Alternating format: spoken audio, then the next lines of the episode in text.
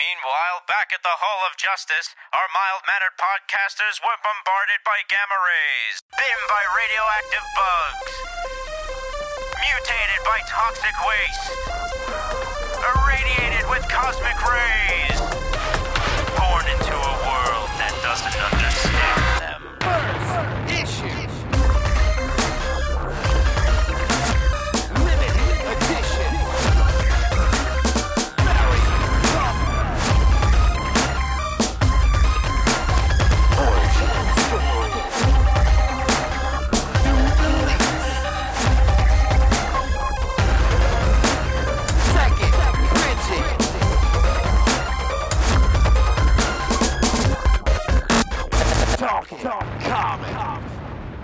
Good evening, ladies and gentlemen, and welcome to the fifth annual Talking Comics Award Show. I am your host, Steve Seigh, and I'm down here on the red carpet for tonight's momentous event, awaiting the arrival of my esteemed co-hosts. The who's who of creators and, com- oh, and comic book titles are looking positively jaw-dropping for this big night. And oh, I do believe that I see Mr. Bob Reyer arriving in the Fantastic Car right now. Mr. Reyer, won't you uh, say something to our listeners at home? Go ahead, make my day. Thank you very much, good sir. We'll see you inside shortly. Well, well, well. It looks as if Mr. Joey Braccino is here. Joey, tell us, uh, who are you wearing tonight? I was hoping you were going to ask me that question, Steve. I was hoping you'd ask me that one too. I'm wearing a lovely Calvin Klein tuxedo and my "Ask Me About My Feminist Agenda" uh, T-shirt. Wonderful! Ha ha! And here comes the lovely Ms. Jessica Schaefer. Jessica, hello. Well, hello there. I understand that this is your first time being a part of the Talking Comics Award show. How's it feel to be a member of the panel who determines this year's winners? I'm super excited. I'm so, so excited. Outstanding! Thank you so much for coming. We're going to head inside now and we'll celebrate some of the industry's best and brightest comics of 2017. Please step right this way. Let's all go to the. Let's all go. Steve, Damn are you going to do an opening number for us? Oh, you know something? Yeah, okay, Billy Crystal. Yeah. Yeah, Neil Patrick I- Harris at the Tonys I here. with Hugh wish that we had time to throw something like that together because I Oh thought about it this morning and I was like, oh my God. I What would have if I- sang. Next year. Next year. Next Yes, year. Full production number over the radio. Awesome. All right. Hey, what's up? Welcome to the fifth annual Talking Comics Award Show. We've been away for a couple of weeks and reading lots and lots and Mhm. lots of comics. I have read so many comics in the past three weeks that I don't even know what to do with myself anymore. I'm pretty sure that I've read every single thing that was nominated this Yeah. year. So Mhm. I feel really good about that Me too. and uh, I feel really good about our nominations. And I I've gone in for some other books while we've been away. I really enjoyed some of the stuff that uh, I had yet to read, and uh, my my votes will, will change based on those things. Hmm. Uh, I tell Okay. ya, I'm I'm I've been changing until ten minutes ago. I've actually run through a complete eraser at the end of one of my little mechanical How's pencils. everybody feeling tonight? You're all pumped. Oh, we're Yeah. so hyped. Yeah, I'm really, really excited to hear what everyone thought about this book I really enjoy called Hawkeye and uh, Well, no, you read- really, that you- one too. Wicked and huh? Divine. I, I, I need to know. I need to know what everyone thought. All right, all right. Well, we're gonna find out what everybody thinks of all of the stuff that we've nominated as we kick off our first category of the evening for best media adaptation of a comics property. Uh, if you don't know what's going to go on, basically we are going to go through the nominations. We're not going to go into super in-depth talks about things right now. Um, what we're going to do is we're going to kind of go around the room and see if anybody wants to vie for a particular thing, if they want to speak up for it, um, to try and sway the others into voting for for their stuff, and then we'll vote and we'll tabulate everything, and we'll come back and we'll announce the winners, and everybody's going to have an awesome time. That's the plan. So, for best media adaptation of a comics property, we have Atomic Blonde, Legion, Logan, Overwatch Collected, and Wonder Woman. Now- Hmm. Now, let me. Hmm. Well, Bob, do you? What would you like to? uh Do you want to say something for anything? Sure. And it won't be what everyone expects. Uh oh, he's going to talk about Logan. Oh. No, I am going to talk about Overwatch Collective. Oh Ooh. no way! Do it. Uh, Here we go. I, I, w- I was in the store when Jessica got this monstrous suitcase-sized book of beautiful, beautiful artwork, concept stories, comic stories, some of which we read for the show because I uh, looked at some of them online. Jessica was nice enough to send me the link. And for those people who are fans of this game, it is great introduction to those characters, but also to the world of comic books, and it sort of cross pollinates the two different fandoms. And I think that's something really special for something that's an adaptation that it can then flow in both directions. So Nice. I just want to make sure I, I said something about that. All right. Cool. Surprises are I- already coming I'm out. shocked. It's good stuff. The Overwatch stuff is you, you were right to nominate it. It's a lot of fun. It's absolutely gorgeous. There's so many different artists doing crazy things with those characters, and it's really cool to explore the lore. Like you only get so much from the like the little vignettes and videos that Blizzard puts out, which are amazing, by the way. But uh, yeah, it's fun. It was it was really cool to to kind of go through the different characters and see their origins and and watch them do things other than what they do in the game. So Yeah. Well, you know, you don't have to sell me on that. And I just, like I said to you guys, I, I just saw something really special happen with it. Like I said, with the kids coming in, like, and just people, you know, coming in that would normally not look for comic books. And the fact that, you know, um, I know Bob doesn't play the game. I think Steve, you've played it a couple bit, but I, I, you cannot find out about these characters unless you watch those videos. It's not in the game. There's no single player mode. So you had to read the comics. You had to go on there. So it was really interesting and the fact that they were free you can read them online for free you didn't have to buy the collected edition that was another thing that i thought was pretty awesome and and like i said it was something like kind of special when the kids came in and they were like do you have overwatch comics and there i am talking to a 12 year old and relating to a 12 year old you know and he's going back and forth and i was able to show you know being able to show these kids other comics well if you like this you'd like this and to see these kids coming in all the time it was just it was something kind of really special about it i don't know a very touching case it is for I'm sorry. Overwatch Collected. Cool. All right. Besides And- and- Overwatch, and, yeah, and now that said in capital letters, Wonder Woman. yes. Mm. Um. So I watched Wonder Woman with Bronwyn the other night, and it's funny how watching a movie again, like you kind of can step back from it a little bit and and whatnot. I really, really, really love. I was 110 percent for that movie the first time. I love that movie like two thirds of it the second time. Yep. Mm-hmm. the the final the final half hour of that movie Mm-mm-mm. is is not it's it's not very good it's not very good i don't know i was in like i was like fist pumping mode when i was in the theater and i still really enjoyed myself. I'm not gonna i'm not gonna take that away or anything like that. I had a lot of fun with that movie but the david thewlis Ares stuff that mustache the mustache why did not bother me the Why did, first time did they, around yeah, why don't they do the Henry Cavill thing with his mustache? Oh. That would have been good. it killed me on the second time around because you all talked about it. I told you. I could not take my eyes off of it. It was so distracting. And um, I mean, I'm not gonna blame like you know my The my my mustache. dis. Yeah, I'm not gonna blame mustache, but I just the the fight between the two, the the shift in tone. It's just it goes from being something unique to the DC movies to being a DC movie Right. toward And- toward the very yeah. end. and that is you know, that you have that switch that doesn't need to be in terms of the origin which when we discussed the movie with our academics when we had them on uh, as we chatted about this it's a it's a problem Mhm. that's that said considering what this movie meant to audiences Absolutely. which is where I I'm I'm the person who started making those criticisms and rightly so and you're right to bring them up.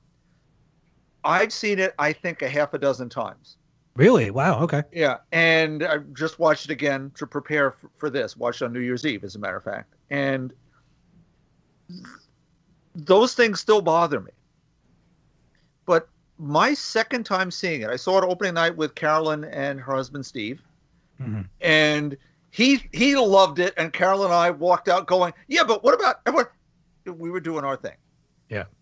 I saw it the second time that Sunday at a matinee in the local theater, and the the audience was seventy five percent women, and it was multi generational.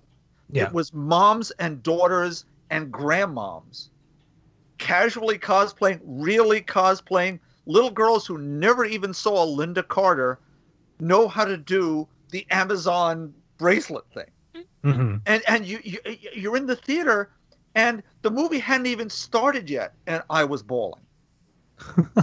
and, and because you, you're saying, okay, there's a reason that what Dr. Marston and Elizabeth and Olive Byrne and Harry Peter and all those people who don't really get thanked enough in these movies at the end or on television documentaries, Uh oh. they're they created something that it maybe it took all these years to catch back up again hmm to, to the cultural zeitgeist. But there it is in watching little girls and little boys look at this character and are in awe. hmm And I I don't know that it wipes out Mustache Ares and the movie goes from sepia tone and splashes of Wonder Woman's color to, to the brown orange DC I actually- look.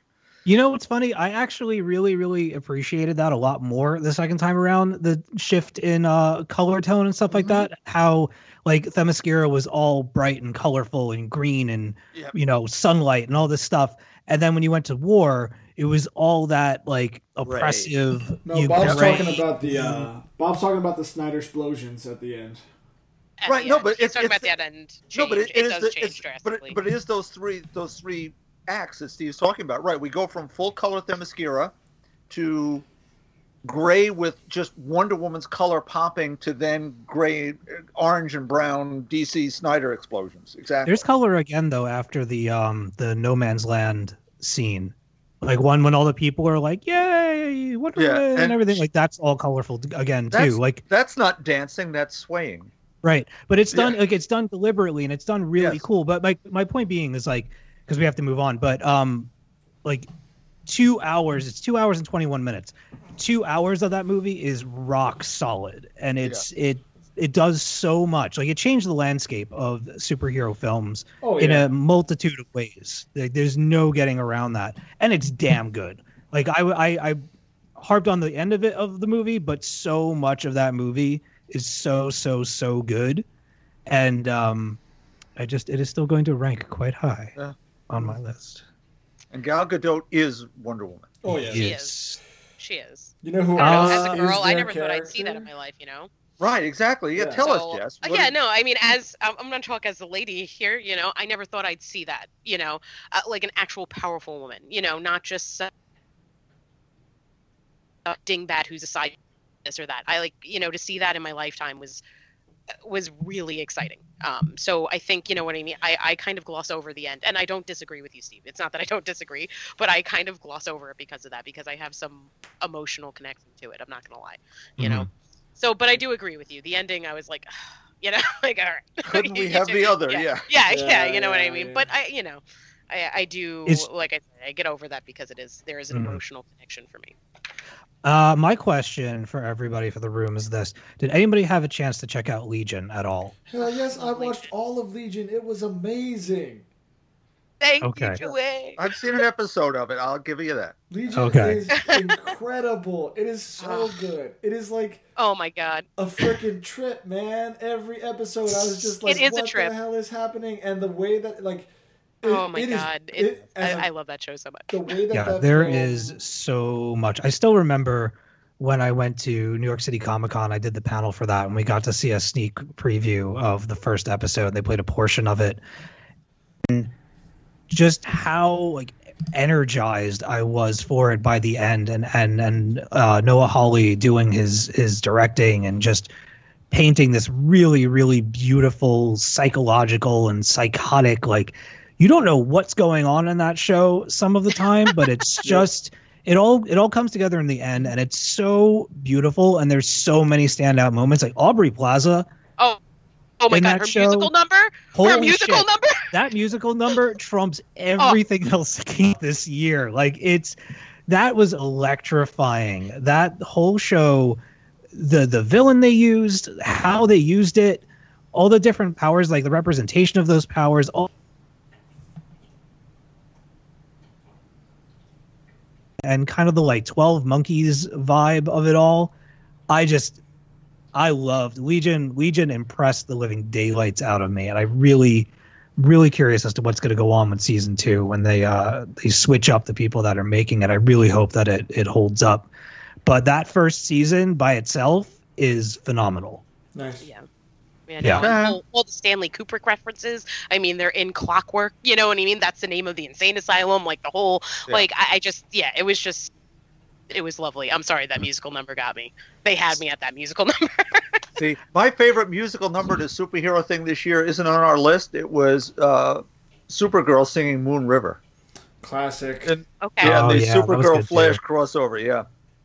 That was good too. All right. Does anybody want to say anything for Atomic Blonde or Logan I just before we want to move on? say that Logan was just nominated for a Writers Guild of America award for best adapted screenplay. Um, no, I mean for uh, Last Hurrah Swan Song for Hugh Jackman was fantastic as as as Logan as Wolverine. Um, but the thing that like I will never forget from that film is freaking Dafne Keen as Laura. It's so good. She's so so Mhm. amazing in that film, and uh Mhm. just like total standout. Um, How about Cranky Patrick Stewart? oh, Cranky Patrick Stewart as well. Yeah. yeah. Isn't he up for like consideration for some kind of an award as a supporting role oh, for Oh, that? Yeah, and Hugh Jackman so. is as well. It's just Yeah. it's just Okay. such a incredible So okay, let me put it this way. One of the things that we talk a lot when we talk about the Marvel movies is that the strongest ones in the in that canon are the genre pieces, right? Um, the Winter Soldier as the kind of like spy thriller, Yep. kind of political thriller film. Um, Logan t- did that for the X Men films, for the Fox X Men films, right? It, it, it was this very kind of like loner, Western infused, kind of lone gun story to it, uh, riding off into the sunset, and it was just just an amazing, amazing piece of storytelling um, beyond being an X Men movie. Um, and it had it had it it had the mutant powers it had you know all the things that you would expect from an X-Men movie but it did it through a very particular lens with a, an amazing cast and it's a movie that came out last February and it's still making its way onto everyone's lists Mm-hmm. All right. Said for that. Agreed. All righty. Charlize Theron Um, Shall we dance? Yeah, yeah, Atomic Blonde is also. These are all very good. These are all really, really worthy. It's gonna be hard to number these for sure, but uh, Yeah, we need Yeah, I to mean- throw that out there. By the way, everything that, has passed through our grist mill to get to this point, mm, they're all awesome.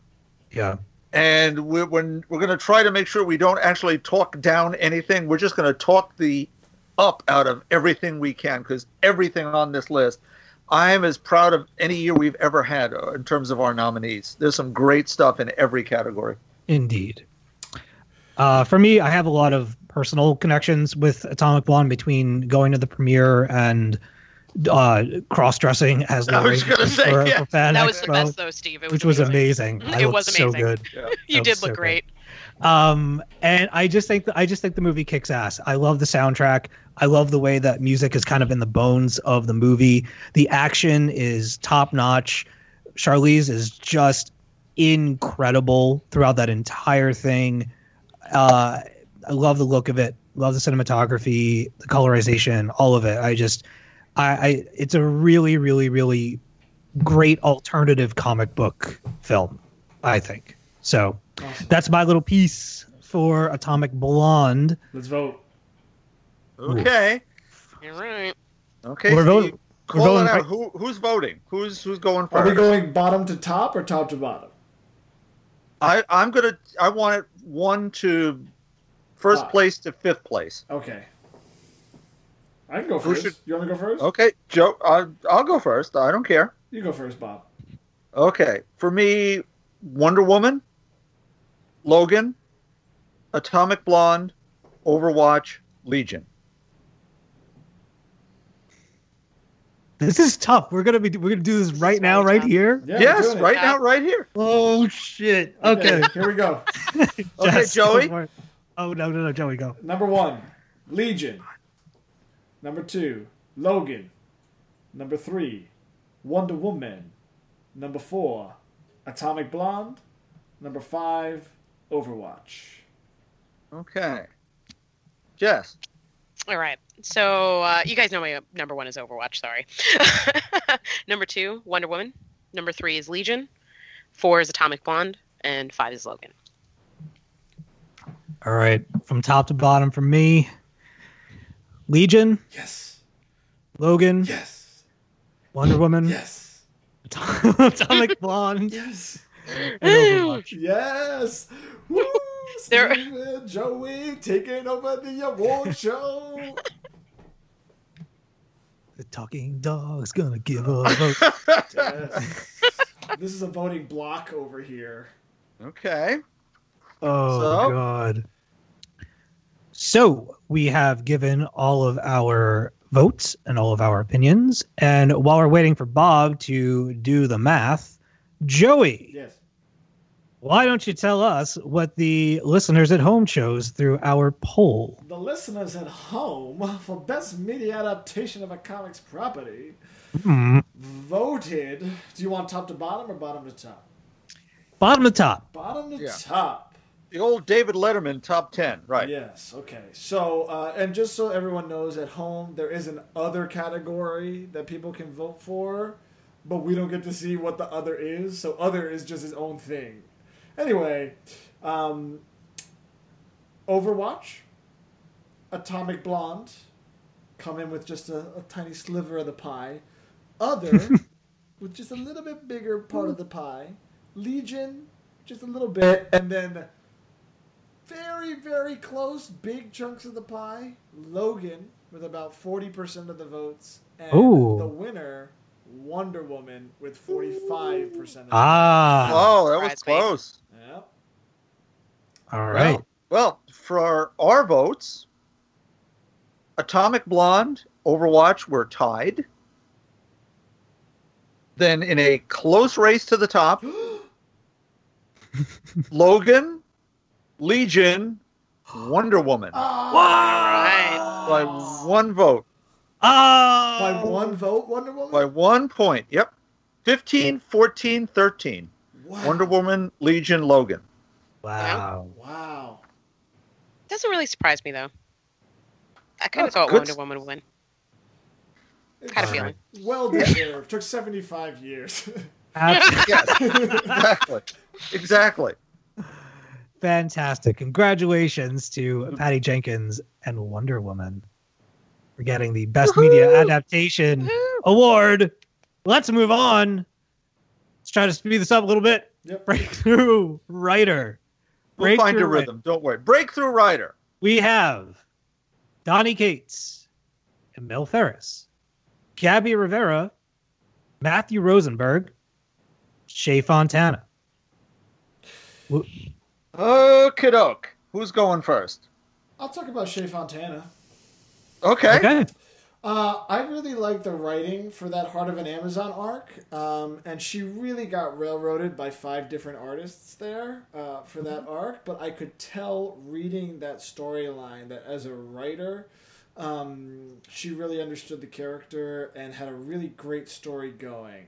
I do wish that the artwork on the story arc had kind of matched that and had been a little bit more consistent. Um, but her writing really shined through for that, and I, I want to read more of of her.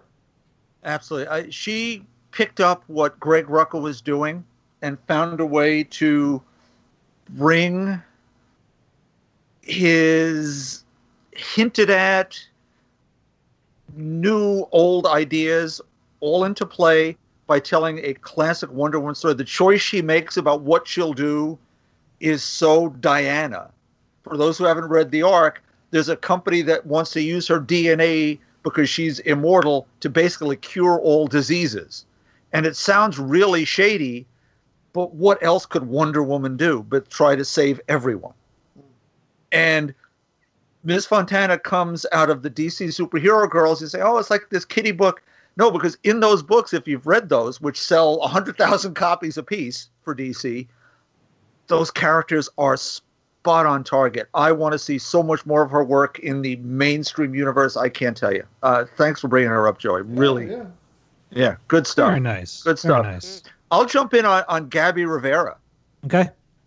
I, I America was so unique, such a different voice for this character we, who we've seen for years and years, and she is still that character we saw in the other books, but her M- Ms. America that manages to channel Madeline Joyce from the 40s and the way she wears the shirts, but still be a new, uh, sort of a new American hero. The the immigrant culture is there. The the special voice of her culture, and it's humorous and meta and deep in Marvel history for someone who's not written a comic book before. It may have taken an issue to find the form, but boy, once it did, it absolutely took off for me. Just love what Gabby Rivera did. Ooh. I didn't know that was her first book. I forgot about that. Yeah. Yeah. Yeah, I'm with Bob on that. I think she just did a really great job with that book and like you said it did take an issue but like once you like kind of got into it, it it really took off it was really clever you know and i i really like that Perfect I, word. like- yeah. yeah it was very clever and that's that's what made me really enjoy it Sotomayor University. Come on. Can't, Yeah. can't beat There. it. Can't beat it. Right. Impressive. Okay. I will say a little something for Mr. Donny Cates and Emil Ferris real quick, if I may. Uh, I think Donny Cates' catalog this year speaks for itself. Uh, I don't know how much you guys got to read, but he was just pumping out books, and so many of them were just really, really incredibly written, very epic, and just very uh, really talented guy who's been in the game for a little while, but just really, really carved his name into the tree this year, I think. And uh, I just I enjoyed so much of of what he put out, and uh, I think he's a fantastic writer. Emil Ferris, on the other end of the spectrum, whoa, I have not spent so much time with a comic book as I did with my favorite thing is monsters. I I can't even it's been a really really really long time. This book, she is just an incredible writer of this this beautiful story that is a mystery but has so many moving parts that it's stories within stories within stories in this book. There's there's the murder mystery to solve. There's all the different people to meet. There's a past to uncover. It's just wild. And and I won't talk about it in the art, which is amazing in and of itself, but from a writing perspective, it is just so intricate and so well orchestrated in in every way. And I I really really thought that she the idea that there's another one of these coming out Yeah. sometime this year is just blowing my mind because I I just I can't even believe that there's going to be another one of these to to sink my teeth into, and I'm super duper excited about it. Uh, super super impressive. Even though it's just the one thing, damn. That's my little piece. And let's I'm- not forget Matthew Rosenberg, and if nothing else, four kids walk into a bank. bank Absolutely, Yeah. absolutely. He's got a couple of other good books out there as well. Yeah. He's rocking that Donny Cates road too, man. He's been around, but he's on all the books now, you know. Yeah, Uh, especially over at Marvel, they're they're working Rosenberg a lot. big moves, big year. And, and that's what breakthrough is about. Heck yes. It is. It is. Again, these are all really, really, you know, really great nomin- uh, nominees. Everybody really put, brought their A game, and some of them for the first time, which is really, really impressive, and kind of weighs when you're talking about breakthrough writer. Oh, I think Steve's politicking. I'm kind of no, no, no. I'm, I'm Ooh. I'm rethinking like my own my own agenda here because I somebody moved up like two spots on my list and I'm actually a little surprised. Okay, Let's do But it. okay, So, so All right. are you ready to go then, Steve? Or do you want no, no, no. I want a minute just to orient Okay. myself. Jess? I would- you're in, you're in charge of this one. You go first. You want me to go first? Absolutely. Okay. All right. So my number one is Donny Cates. Um, I didn't read. Hold on a second, because I didn't get to say this.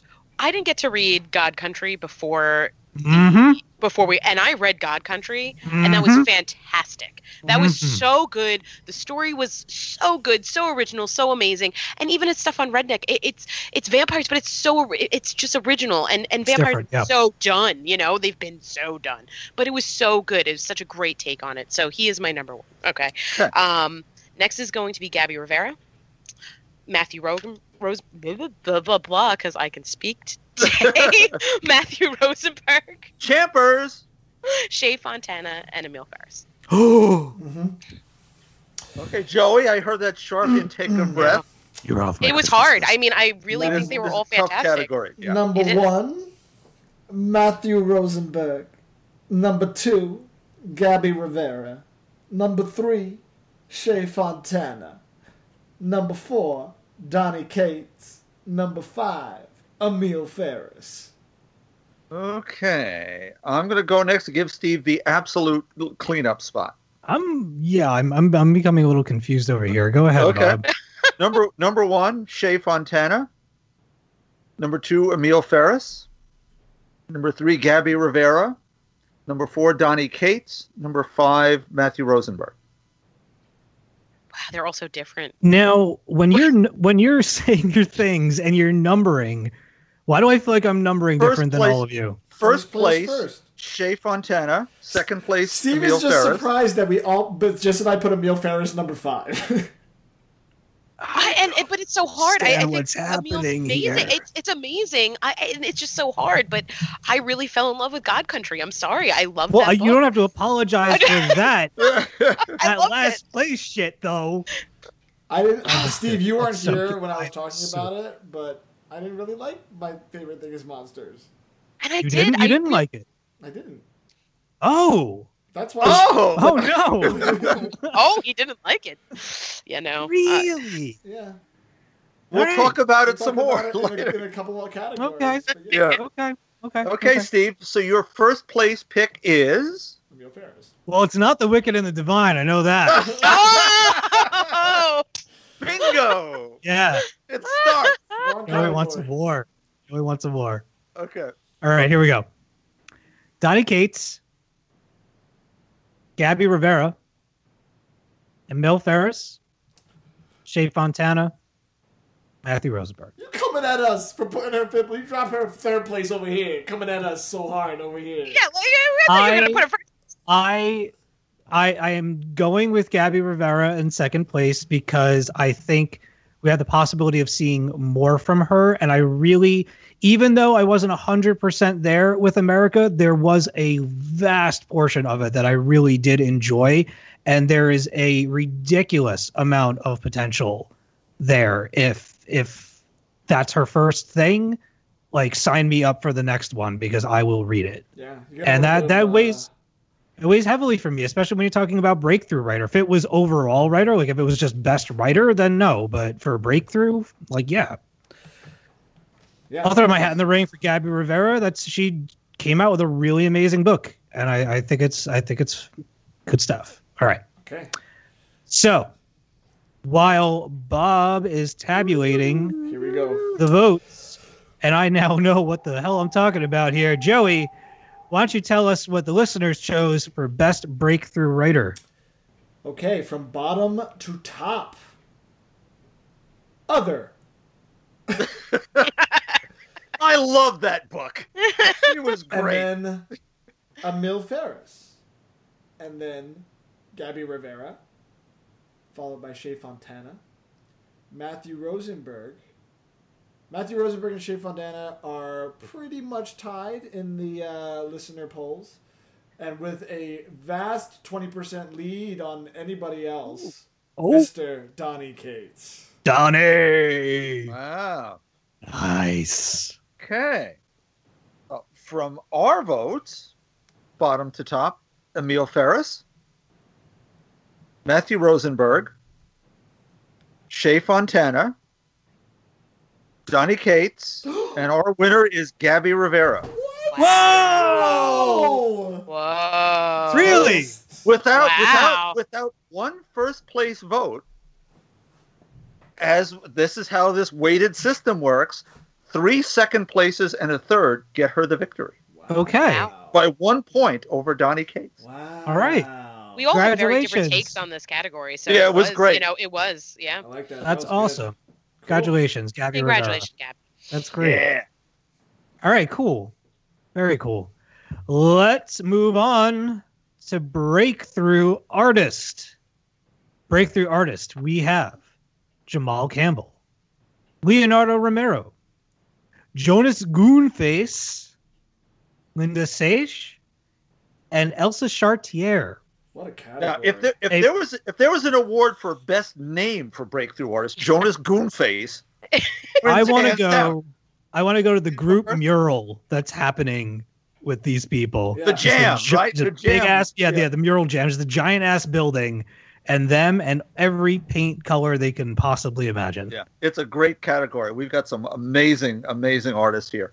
Uh, I, I'd also like to, to mention we had some amazing feedback from basically everybody in this and the previous category on Twitter for, for being nominated. So we, we'd like to thank you folks for seeing what we were doing and appreciating it. We appreciate what you do as well. mhm. Okay. Ugh, All right. Um, this was a tough one. This is so This hard. is a really, really, really tough one. You're the feel- art guy, Steve. Go. No, I just I feel like I feel like we really know these artists well. We we've Okay. spent a lot a lot of time, with the exception for me of, of Jamal Campbell. I did get to check out some of his stuff. Very impressive. Yeah. Very very cool. Uh la la la la la. But okay, so if I'm gonna go to bat for anyone, everybody's amazing. But I'm going to say a little word about Jonas Goonface. Oh, yes, you are. God Shaper. Mm. My second read of God Shaper was like transcendental. That story, that book, the art in that book, the way that the art makes that story come to life and completely transported me to this other world of like rock and roll and like identifying with oneself and and like abandoning all of your uh like all your your possessions and all like being tethered to all of your things and what the gods represent and this guy walking around doing his thing. Like it's just it's such an empowering story and it's so much of it is powered by goonface's art. It's just off the charts good I, I loved all of it. The, the the the lines the colors the creatures all different gods. The the way that the like the music was so expressive through the art that you could feel like the motion and the sound coming off the page. Just a, a really really incredible talent. I would love love love to see him on something else. Hopefully with characters that do drugs Because I think that would be a good time I think it would like a real good acid trip. I want- you know. I want jonas goonface to do like his own version Right, like an alien fear and loathing in las vegas that would be amazing. Yeah, I could see that. Yeah. Oh. totally see that. I want that so bad. Uh, I just think I just think he's incredible. As far as like turning my head and making me go like, who the hell is this? This is nuts. He he has a really unique style, and I absolutely fell in love with it. Like it's just as far as I know, just the one thing, but it's it's such quality. It's so good. So that's my little my little podium for Jonas Goonface, Nice. and also best name in comics. Goon Period. Yeah. Goon- Well, there's also Chris Wildgoose. Wild Goose is good. um, I love all of Chip Zdarsky's variations. My Oh favorite my one God. being Chip Zippy. I love that one. You can't forget right. uh, Tamra Bonvillain. Beyond. all right. Who else wants to go to the plate for any of our breakthrough artists? Speak now. Okay, I'll jump in. pregnant pause, as they used to say. Elsa Charretier, who did some work with a number of different companies before. Uh, I think I first saw some of it on Starfire, the uh, Amanda Conner Jimmy Palmiotti, and her work on Infinite Loop, which the third issue of the second series, which she is writing and only doing the covers for. On Unstoppable Wasp, it is this wonderful blend of yes, it's light and cartoony in a certain way. In, in a Bruce Timm thing. Ooh. And and yet the depth of emotion conveyed by body language, facial expression, layouts within the panel, page layouts themselves, the panels within the page in that first issue where, where Nadia is explaining to an immigration agent about the, her history and the panels are shaped as the wasp's helmet. As we go around the page the innovation within what some would see as a limited vein it is off the charts. And it is beautiful to look at beyond that action packed and sad funny playful. I, I connect to things at an emotional level and i looked at the, the first issue of this and i was completely in love with her artwork more than I had been before. I, it is something really different and unique to me, and I'll, I'll you know, I'll champion Miss Charretier on, on that. I also want to throw two cents in for Linda Shage, whose Bloodstain. We're talking about emotional connection. It is wildly funny, and in her lead character, Elliot, is such a conflicted person trying to do all the right things, and it shows in every expression, every flick of the wrist as she's trying to clean up some hideous thing in Dr. Stein's lab. It's just an amazing piece of work as well. So I, I, I certainly don't want to don't want to slight that. So Mhm. th- th- those are my four cents, two cents on each. Okay, Joey or Jess, do you care Do you wanna go, to, Joe? to ride your Oh, Yes, go your pale horse into Comic Land? I'm good. I think I, I, I'm pretty pretty solid on my votes. Leonardo Romero's think- great. But, All uh, right, all right. Yeah, you know, it's a hard category. It's again, these are all so hard. They're all so good. It's it's really it's it's tough. it's really tough. But I think I'm okay. I think I'm think we're good. I'm ready to vote. Okay, all right. We're, we're ready, ready? We're ready, Ready. ready. We're ready, ready. I would like Jess to go first Oh God, why Yeah. again? because Oh God, I hate this. All right, so my number one is Linda Sage, and by the way, I I, I read Bloodstain. That was amazing. Isn't it was amazing, Pop. It was so good. Um, uh, and then Jonas Goonface. Uh, you got me to read. Got the the art was fantastic. Mm. Um, God, that was amazing. yeah. Um, Jamal Campbell, Elsa Charretier, and Leonardo Romero. Oh. Mm. Mm. Bold moves, Joey. Sorry, Yes. it's hard. Uh, I'm gonna go number one with the Jack Kirby, David Aja stylings of Leonardo Romero's Hawkeye. Ooh, Number Lovely. two, Jonas Goonface. Goonface. Number three, Elsa Charretier. Number four, Jamal Campbell. Number five, Linda Sage. Ooh. Shall I? Sure. Elsa Charretier, number one. Linda Shays, number two. Leonardo Romero.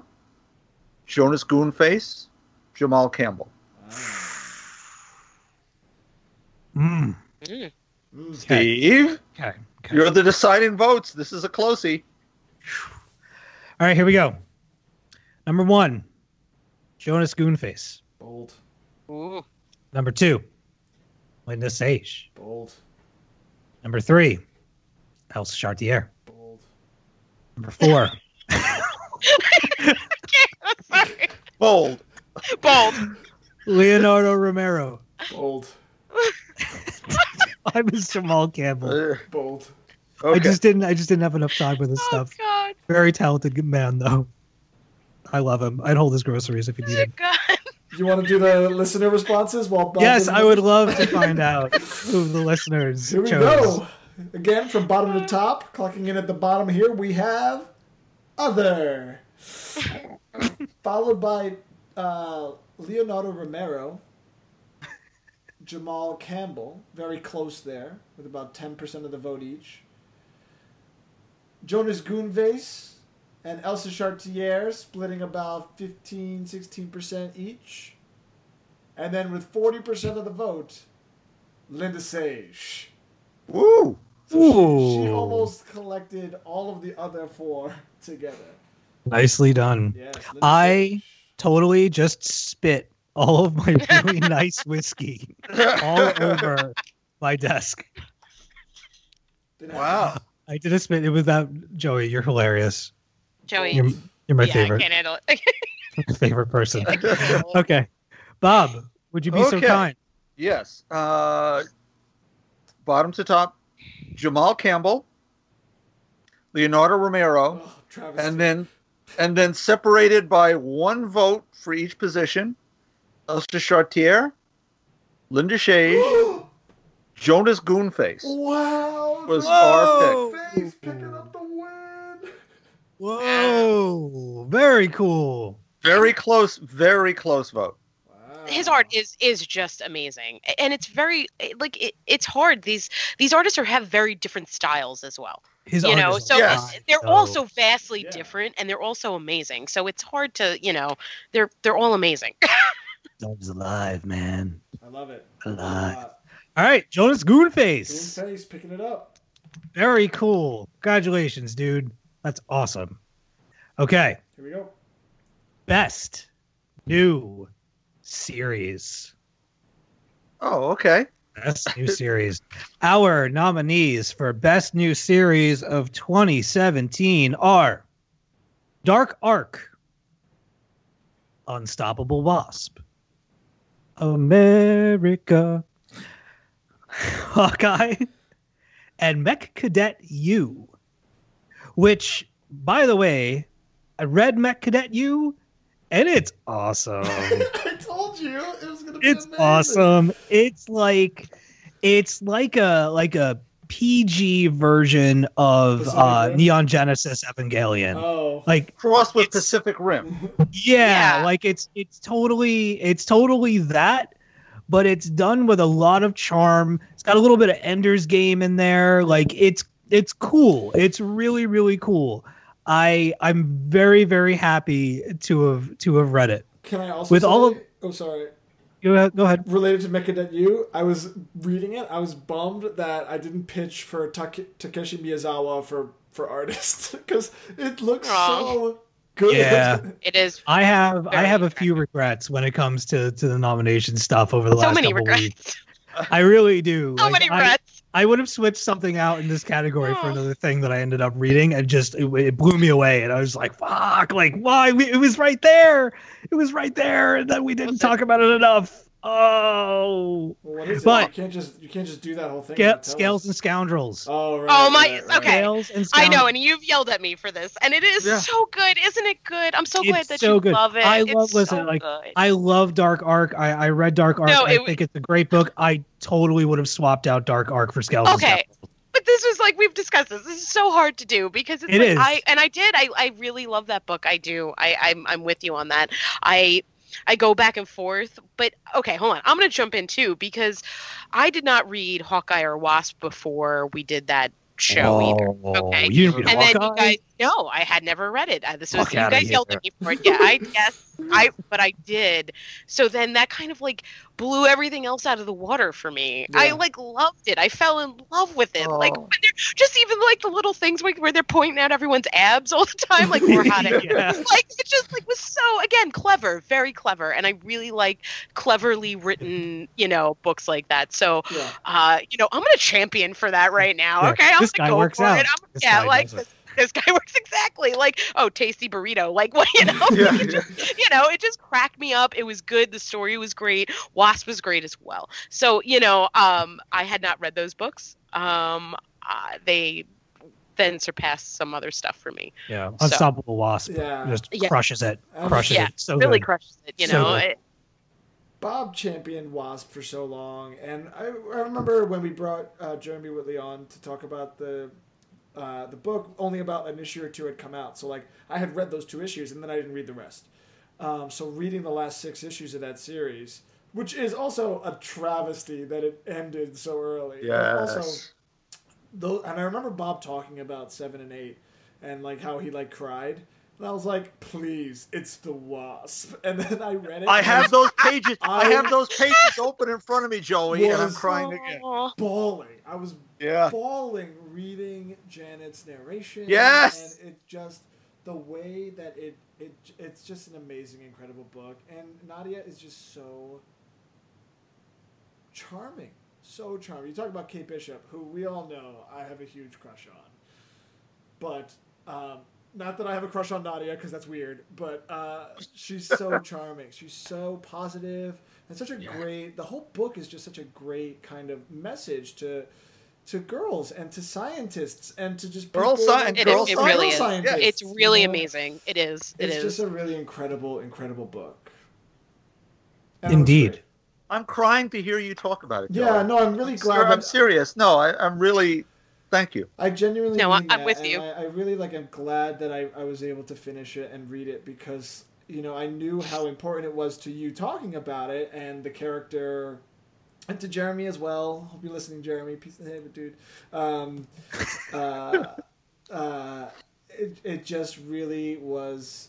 It was a perfect book, and it could have been a perfect, much longer run. Um, but what we have is just remarkable.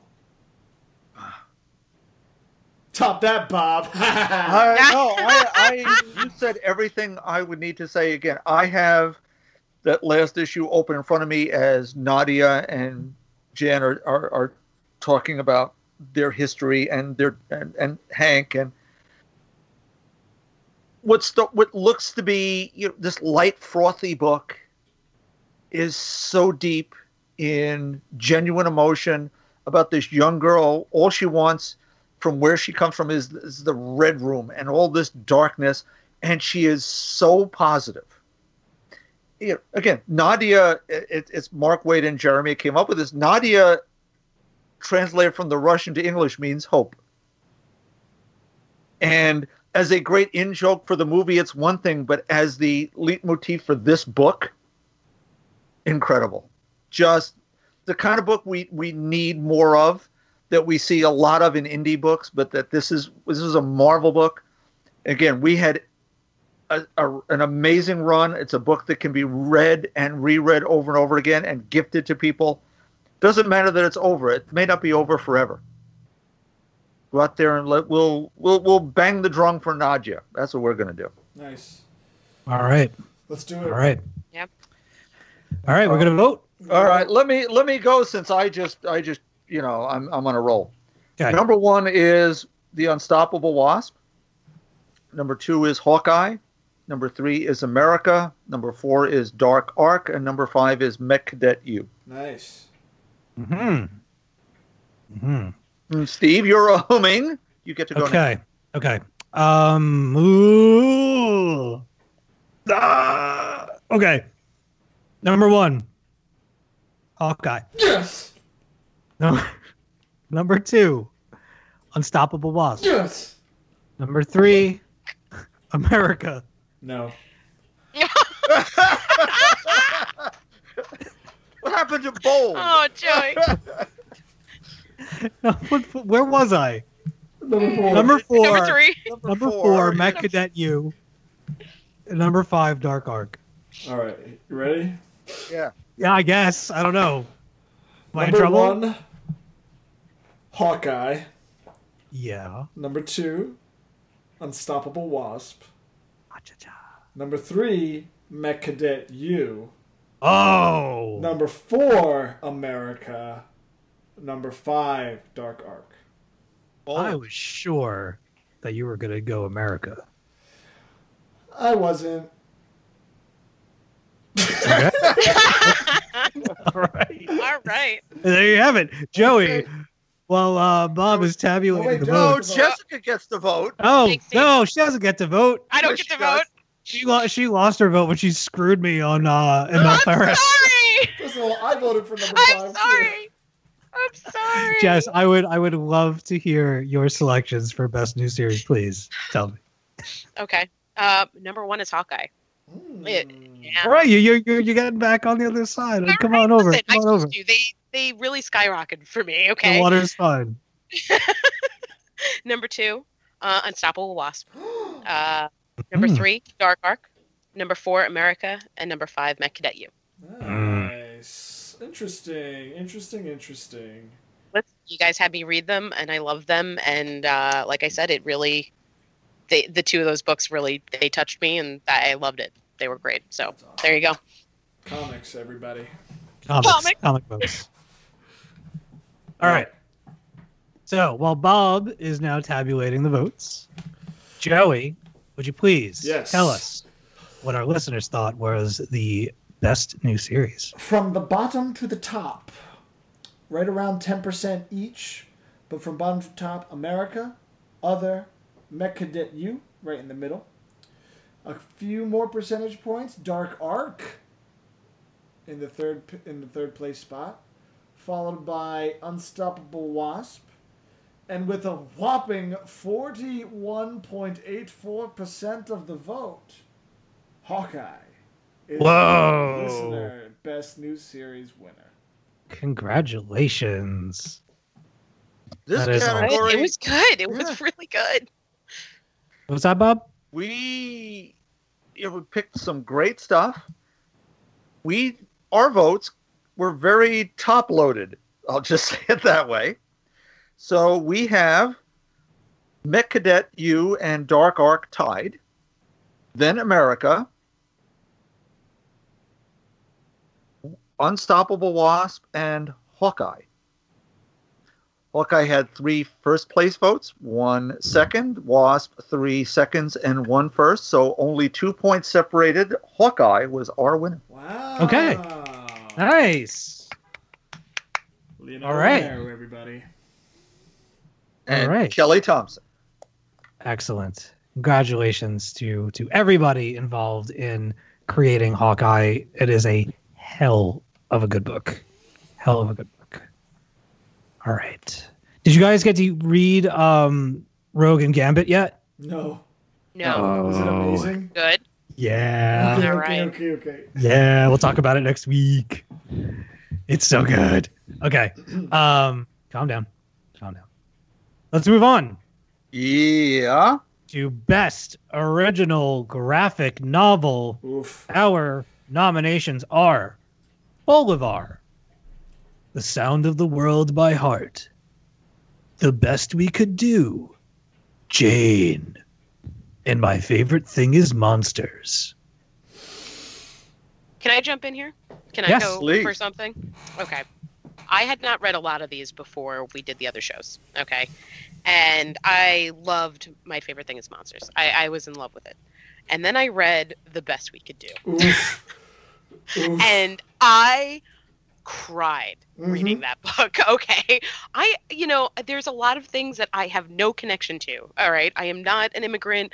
I have not lived that kind of life, but the way the story was told and, and, uh, you know, maybe as a woman with, with, you know, uh, I don't have children, but not by my choice. Um, and, and her losing, you know, talking about them, the way she lost two children and, and her having issues with it was just it was so touching i was literally just bawling by the end of it i was bawling and it touched it really touched my heart it was such a well told story the art style went so perfectly with the book I, I just fell in love with it i did I, I really fell in love with that book Yeah, the, the, the title of the book itself comes from that phrase uh, from the, the doctor and nurses, midwives, when she loses her first Yeah. child. yeah. yes And and now all of a sudden, oh boy, that's where we're going. Holy Oh! God, I, I could Yeah. start crying now thinking about it. It was Mhm. very touching. It was super emotional. I did not expect it. I, you know, I, I, I just didn't. I didn't have any connection with that. You know, I didn't think I was like, all right, I'll read this, and I didn't really think that I was going to connect with it like that. And then I, by the end, I was just, I was just sitting on my couch bawling. I was just crying. And not many books. I'm not like a crier like that. There's been a couple books that have made me do that, and that was one of them. It really It got me. Yeah. I'm sorry. It got me. Uh, I'm Yeah. a crier, and I cried. Uh, it is a, Yeah. it is so deeply personal, and when I think of what a graphic novel can do and can be, the best we could do is the pinnacle of that. In the same way that um, what Alison Bechdel did to revolutionize the genre, Art Spiegelman, like the like this felt like one of those books. This felt like a mouse. Yeah, dude. This felt like a fun Ah. home. This felt like that. Um, and and her work here is again you'd want to talk about breakthrough right like Oh this is her first thing too she's been working on it for a decade if not more right and Yeah. um, to, to share those parts of not only her story but her mother's story and her father's And her story. father's story. Oh, um, and to see those things to see those things perfectly perfectly rendered it i sat down to read that one morning and i finished it within an hour or two you know like i could not put it down um, it was it was just astounding um, i felt the same way about uh, steve um, the sound of the world by heart which i'm really glad that, that you nominated and i know like when you when you brought it to the show you were like Yeah. joey read this book and I was like, okay, Yeah. Steve. uh, but I, but I, but same thing. I sat down to read it during lunch um, one day, and uh, I just read the entire thing in like forty-five minutes to an hour. It is beautiful. Uh, just a beautiful, beautiful story. A strange story, a simple story, um, but the way that it's rendered and the way that it uh, plays with feelings of loss, feelings of memory, and music and photography, and all these these and New York, you know, like and communication too. and communication. Like it's just so simple yet rich, and I just I adored that book, just like you said that I would. And Mm-hmm. Yeah, um, that's that. yeah. That's that twist. Like it, it flips. It flips everything that you know up until that point, and you have to rethink all the interactions, Yeah. all the all the stories, and everything. Yeah. Yep. Speak, speaking No, of New speaking of New York, Bolivar. Bolivar, which Well, which Is- is adorable. right, I I gave this as Christmas gifts to two different sets of people with kids. Uh, it was my recommendation. I brought my copy into the store. Uh, my boss then recommended it to two other people. It is charming and funny and very New York centric, but not so much that you can't enjoy it everywhere. But I look at that as a children's book that adults can read and get something of and from, which isn't always the case now when things are very, very safe. This is a little edgy, a little odd, a little nerdy, hysterically funny, totally appropriate, great lead characters, both dinosaurs and little girls. Hmm. I think I said at the time when I put this into the nominations, this is a book that we're looking five or ten years down the road that people will still be reading in the way that they read Eloise and Madeline. Yeah. It is Yeah. that it's good. adorable. You know what it felt like to me? This was my reading it for the for the show was the first time I was experiencing it. It reminded me of like a really super elaborate golden book. Yeah. The the yes. art, like the Yes. art in that in Bolivar was off the charts. It's so uh, beautiful. The all the stuff in the museum, everything, the whole city. I I I enjoyed the story, but the art was what really stood out to me with that book. That book was so incredibly gorgeous. It was. Yes. Let's not leave out Jane though. Okay, I feel Oh, like we're leaving yeah. out Jane. And by the way, Bob told me to read this, and the first couple bits of that book, I was very connected to it. Yes, okay? I thought you would So- be. if you uh, did, you guys read Jane as well? Because I don't know if you yes. yes, Like, Joey's she the guy who was- brought it to the table. Okay, okay, yeah, that I'm like, uh, but she was a fisherman, okay, that left her job to be a fisherman to go to art school. Art That is school. my life. I don't know if you know Yeah. that, but that's exactly what I did. You know, aside from I have a husband and I didn't meet some like hot millionaire. Yeah, You yeah, know, yeah. Like, you know, I have know a that? husband. Does he know He's- he's, not a hot he's- millionaire? he is a hot husband. Okay, my husband is lovely. Yes. He knows that. um, but you know, I didn't meet some. But like, really, when I started reading it, I'm like, I was telling him, I'm like, uh, I'm like, this is interesting. And I'm like, well, she was a fisherman. Her parents were fishermen, and she saved up money to go to college for art school from being a fisherman. And he was like, uh, did they read your story? Like, did, did someone look into your life? And I'm like, uh, and then not on top of that, but when I was not fishing, I actually was a nanny. For- I didn't know that. Yes, oh, for wow. the for the the man that I worked for on the fishing boat, I would take care of his children in the winter. So it was very interesting to me to read this book. I was like, oh, oh, okay, like that's happening.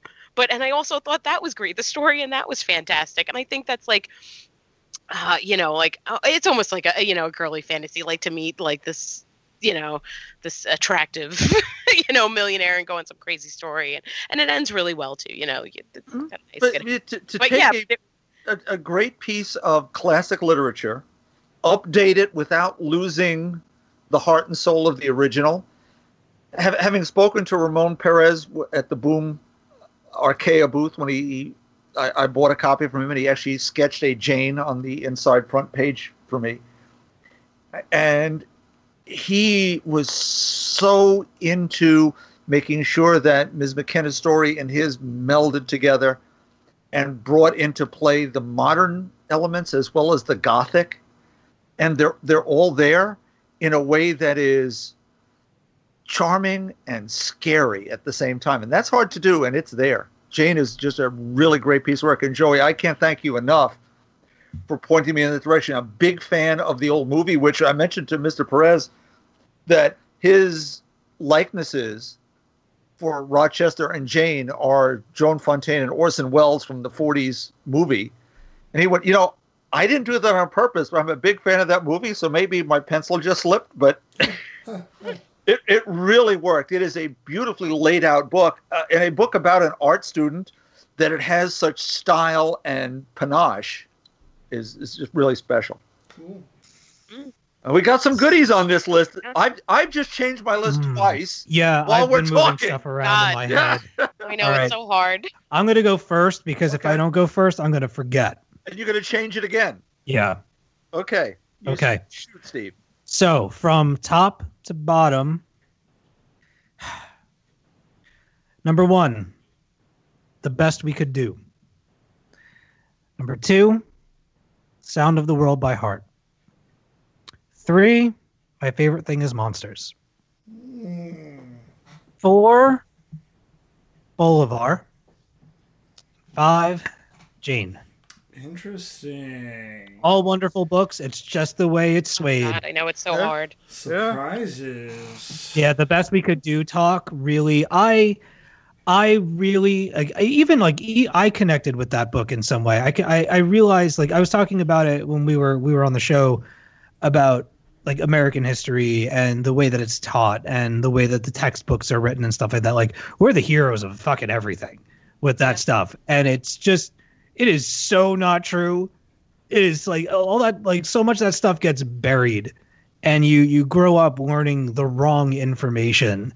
And seeing the side of of that war and and that stuff from people who were directly affected and moved around by it and and things were sacrificed for it and everything like that was just so ridiculously compelling and Yeah. so beautifully represented.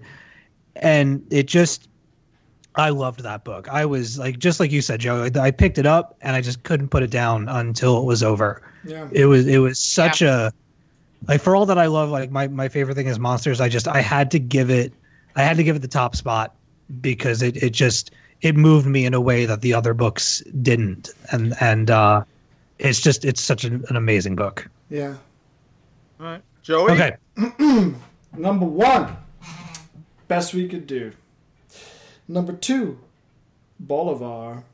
Number three, Sound of the World by Heart. Number four, Jane. Number five, my favorite thing is monsters. okay Hmm, Jess? this is so hard. It's so hard. I mean, my number one is the best we could do because, like, I, I you know, we've we're all just that book just took me by surprise. I, I mean, you should read that book at school. Like, that should be taught. Like, that was such an amazing uh, piece of work. It, it was really amazing. Um, my number two is Jane. Three, Sound of the World by Heart. Four, My Favorite Things is Monsters. And five, Bolivar. That's what I'm sticking to. Okay.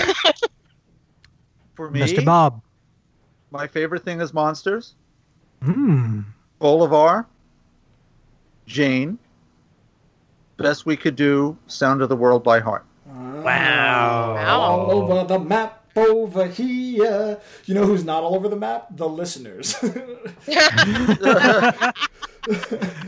Go for it. What's what's over what's going on over there? so splitting seven percent each, Jane and the best we could do at the bottom, uh, with twelve percent other, with fourteen percent that other. The Sound of the World by Heart, 70% Bolivar, and with a whopping 42.42%, my favorite thing is monsters. Alrighty. I don't know that that's the way it's going to shake out for us. So congratulations to my favorite thing is monsters. Yeah. That's we awesome. have we have in essence a four-way tie for second place Wow. Oh, shit. with 10, 11, 11 and 11 votes going upwards from Jane. And then my favorite thing is Monsters, Sound of the World by Heart and Bolivar all tied. Wow. And the winner the winner is Best We Could Do. All right. I feel like that accurately reflects how we feel about these books. Yeah. Yeah. I, I would agree. I would Yeah. agree. You guys agree? Yes. you really you did feel that way about the I, I'm I just- loved I loved my favorite thing is Monsters. I did too until I read the best we could do. That was my top until I don't know, and then you had me read Jane. I'm sorry. you you made me read Jane. Yes, I did. Shot yourself in the foot there, Bob. Wouldn't have made a difference. Wouldn't have made a difference. It's a good list, and they're really great books. And like I said, All like, across the board, yes. I love graphic novels. I love them so much. You know, like the way that Steve, you're talking about the way that it captures perspective and the way that it captures how people see the world, and especially when you when you haven't seen the world that way. Um, I think that's what the genre does. Um, even more so than serialized comics, like the way that um, the best we could do, Sound of the World by Heart. Even my favorite thing is Monsters, which does it a little bit more sur- surrealistically. Um, it captures what these writers are, how they view the world and how they view themselves um, in a way that you know some of these other properties that we read as comics don't necessarily do, which is not a problem. But like the graphic novel is just it's so interesting and I love it. hmm Well, my favorite thing is monsters will have another chance uh, at the end of this year. Book two. when book two comes out. But um, yeah, you know what it was? It was that I was so sure of everything until you mentioned like all the comic book classics uh, for the best we could do, and you were talking about like Maus and Blankets and all these like super personal graphic novels that are just like legendary. And I totally see this book falling into that vein, and it swayed me. Oh. Yep, I knew exactly what to say Nope. to get that book. Yeah. all over the page. Oh, you All right. might have, you should, may have should have saved that, Joey. no, I'm just saying, I'm trusting. All right. save your Well- save your persuasional talents. You don't want to give them all up early. We have two winners. My favorite thing is monsters, and the best we could do Yes. for best original uh, best original graphic novel. Congratulations to both. Well, well, well deserved. We are moving on to best publisher. Best publisher nominees nominee blah blah. Do do do do. Okay, best publisher nominees. Or Oh, these are the outtakes. okay, here we, I'll do it then. Image Comics. after- uh, no, you do it alphabetically. Come on. Go! I have a I have a thing going here. Oh Okay. All right, go ahead, Bob. No, go. Good. Image Comics, Boom Studios, Aftershock, Dark Horse Comics, Black Mask. Nice. Why aren't these in alphabetical order? That's weird. They were. They were. They They're on- were, yes. On my list, they are. I don't know what happened after that. I don't know either, and I'm the one that set this up. That's really weird. I don't know why I did that. They were totally in alphabetical order when I entered them in. Oh well. Okay. So Image Comics, Boom Studios, Aftershock, Dark Horse Comics, and Black Mask are our nominees. Who would like to say a few words? I am very secure in my votes, and Yeah, I don't need to. I don't need. I don't. I won't be swayed. I I, I want to say one word. Boom. Boom. Oh. Boom. Uh, All right, let's just let's let's, Let's just run do it. Go for it. Just do it. Everybody knows the books. Okay. I'll go. Go, Boom. go for it. Image, Dark Horse, Aftershock, Black Mask. Mm. Hmm. Jazz. Uh, number one, Boom. Two, Image. Three, Black Mask. Four, Aftershock. And five, Dark Horse. Did you say Aftershark? Aftershock. Sorry. Green shark. Listen, Three- I've had some glasses- champagne. yeah, three I've had some glasses of champagne. I've okay? had drinks, damn it. I've had drinks. Leave me alone. All right. Uh, I'm going to go real quick. Number one, Boom Studios. Number two, Image Comics. Number three, Aftershock. Number four, Dark Horse. And number five, Black Mask. Um, bu- bu- bu- bu- you ready, Bob? Yep. One number one, Boom Studios. Woo! Uh, number two, Black Mask. Number three, Image. Number four, Aftershook. And number five, IDW. Just kidding, Dark Horse. but you not blew really that kidding. one. We could have had know. I IDW. We could've really had IDW. pushed. I really should have pushed harder, but you guys were just so nice. okay. All right. Well, Bob tabulates our uh, This is our an easy- big mystery winner. Yeah. All right, here we go. At the bottom with 7%, Dark Horse Comics. And then we have a three way tie with the listeners at 8% each. Other, Black Mask and Aftershock. Coming in with 20% of the votes, Boom Studios. And with a whopping 47.75%, There. Image Comics. Image. Ooh. Image, huh? Congratulations. Image Comics. Well, well, our votes, as you say, no mystery. Dark Horse, Aftershock, Black Mask tied. Image with three second place votes, but with a unanimous decision, Boom Studios. Hey, is that our first unanimous Yes, it is. Yeah. in all these years? No. No. No, no, I don't think. I'd have to go back and look at today. Today. First today. First Okay. today. First today. Yeah, I think we might have done Image back in the day as a, as a unanimous, and I think there were even some creators here and there. All right. Well, congratulations to Image and Boom Studios. You are our publishers of the year and uh, listeners as well. So good on you. Let's move on. Best single issue or one shot. Our nominees are Aquaman number 25, Batman Annual number 2, Love is Love, Waka number 17, Yes. and Silver Surfer number 14 Oh, this This- this, this was a tough one. Is a toughie. Can I just say, Sure. I was not on the episode when y'all talked about Batman Annual number two. I don't remember why. Hmm. But Batman Annual number two was amazing. it Yep. was Yes, Batman! incredible. I was like, I was like, date night. What the hell is this? And then it was like they whole lives together. I was like, this is going to places. I cried at the end. I'm not even kidding. I cried at the end of Batman I- Annual number two. I'm with you, Joey. That is another one that made me cry too, dude. I'm with you. First of all, it's beautiful. Second of all, Michael Lark does like eight pages of it. Huge Michael Lark fan. Um, yeah, I just loved it. I love it. I, I I'm so into the Batcat. I ship it. I ship it so hard, and this issue just like solidified for me. Um, Tom King is like doing this like amazing Batcat romance for the ages, and I'm so ready for it. Like, give me more of that. It's incredible. Batman Annual number two shot way up on my list after after uh, reading it, and I wish I was on the episode to talk about it with you guys. Yeah, that is hands down one of my favorite comics of 2017 period.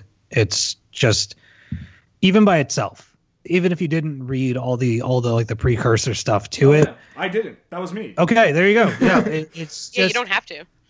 it it knocked me over. It, Tom King has done some truly awesome, awesome stuff. Like I've been enjoying Batman. I've been picking up Batman since we started this podcast, and I haven't stopped. Like I stopped a little bit when uh, King like had his first couple of issues, but once I came back, it was just go go go the whole time. And these these past like ten or so issues, like even the the event that that he ran was just so so much good stuff in there. Stuff that I haven't really even experienced in a Batman uh, series before, and it's fantastic. The other um, thing that I want to throw down. Does anybody else want to say anything before about Batman Annual Number Two before we move on? It was Just awesome. I loved it. yeah. Okay. I loved it All right. so much. uh, I just want to put in a word for "Love Is Love," which is a beautiful, not only a beautiful comic book collection of confessions and stories and sympathy and empowerment and and all just positivity coming out of, of every, every creator that contributed to this. The way it came together is a, you know, due to a, a, a truly just a travesty, a really really tragic event, and to see the power of love come through in this collection and and everybody gathering to make this thing it is just a powerhouse of a comic. It's so gorgeous from page to page. And i love all of the the different stories that you get in it. I i i, I don't love why it was created but i love that it exists. So that's I'm my little on that. Up. Uh, I'm going to save a big to do for a little later, but I do want to stand on the stump, so to speak, for Silver Surfer 14. Yep. We have a book that is not only a single issue, it is a series finale. And it's a book that, as you know, says on the cover everywhere. And it has been certainly funny and cosmic and all those things. But at the heart of it is this relationship between Dawn Greenwood and Norrin Radd. And picking up the threads that go all the way back to the start of the first series, as this is one of these relaunches as well, we have this sense of family and loss and gain and love and trust and friendship. And that, that issue 13 ended in kind of the way it did. Uh, I, we can play spoilers now because it's too late. Dawn and Norrin have basically lived an entire life somewhere, some when else, so that the universe basically can be recreated. They make both the ultimate sacrifice and a wonderful choice to be together, which ends with her dying at the end of issue 13 in a way that had me destroyed. And I should have trusted Dan Slott and Michael and Laura Allred because we get to issue 14, and this I won't spoil because there are people who are not going to read this until we chat about it, who find a way through things they've set up before to pull this back to a place where you'll have a tear and a smile at the same time. And if you're a fan of Stan and Jack and going backwards, all that stuff is there too, including the fact that now Dawn Greenwood can live on as Kirby Krackle. and uh, for those who know that phrase, you'll see this and know it, and you'll have that same smile and that same tear that I have right now as I'm talking about it. okay anybody else No, I think uh, I think we said it all. Yeah. Uh, Pequod number 17. Awesome at the mall! Yeah.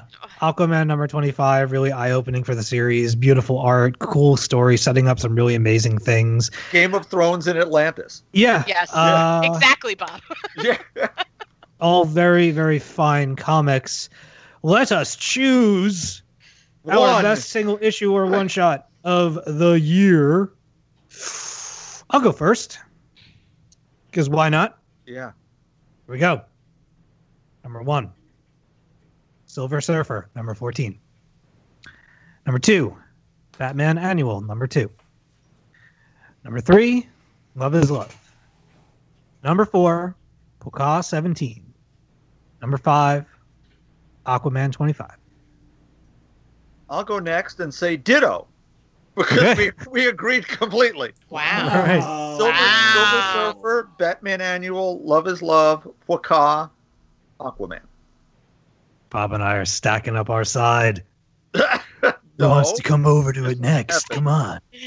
Jess, what do you think? So this was tough. Um, number one is the Batman annual. Number two is Love is Love. Uh, I also want to note that was the first representation of Harry Potter in a comic book, by the way, too. Just just gonna say. Oh, Uh, just gonna throw that out there. um, number three, Silver Surfer. Thank you, Bob, for making me read that, by the way. oh. Um, number four, Aquaman, and number five, Paka, because I want to say it like Well, say it like that. Paka. Okay. Number one, Batman Annual. Number two. Hmm. Number two, Silver Surfer. Number fourteen. Oh, it's gonna be close. Number three, Love is Love. Number four, Pwaka. Number seventeen. Number five, Aquaman twenty-five. Okay. Yeah. I am very curious as to how this is going to shake out. But while we're waiting for Bob to we go. tabulate the votes, let's go over to Joey and our listeners poll. Here we go. Down at the bottom here, we have other number, and then in the fifth spot, Pwaka, uh, Silver Surfer, in fourth, Aquaman in third, Love is Love, second, but the vast majority of voters selected Batman Annual number two as the best was it? single issue or one shot. What was that Indeed. percentage? Uh, I think it's actually the highest percentage win that we've gotten so far, with almost 49% of the votes. Wow. Yeah. Hot damn. Hot damn it is. Hot damn. For us, Aquaman 25, Waka 17, Love is Love. Hmm. By one vote, Oh. Batman Annual number two Oh. over Silver Surfer 14. Wow. Oh, so we agree with the listeners? Yes. Yeah. Well, it's Batman. Wow. No, it's Batman, yeah. Sorry, Bob. Interesting. Okay. Okay. Can you read that list one more time? We have Aquaman 25, Waka 17, Love is Love, Silver Surfer 14, Batman Annual number two. Oh, you mean what I voted for, basically, is what you're saying. Okay. Okay. we're gonna we're gonna take But, a, uh, a- but a the, the quick- deciding vote, though, I know, I know. I'm just being was a, I'm was just being a was little rascal. Jess's. I'm just oh, being see Dun, dun, again, dun. again. The wild card. Yes, exactly. I'm just being a little rascal. Bob, she's had it You know, out for you from the very first I I podcast. know. have My first episode, just like, yeah, but I didn't like that. She Elsevier just stuff. deaded your Listen. Silver Surfer win. I tried to help you. I want you to remember that. I put I Silver know. Surfer as number three, and I just said, Bob, thank you very much for making me read Yes, that. It was did. excellent. Okay. It's cold blooded. cold blooded. All right. We're gonna take a brief break to make Okay. more drinks. And Yes. when we come back, we will do our best mini or limited series Oh, of the year. I gotta go get a calculator. By the way, Hang tight. yeah. Hang tight. Bring We'll- out that we'll come, we'll Yeah. come right back. Be right back.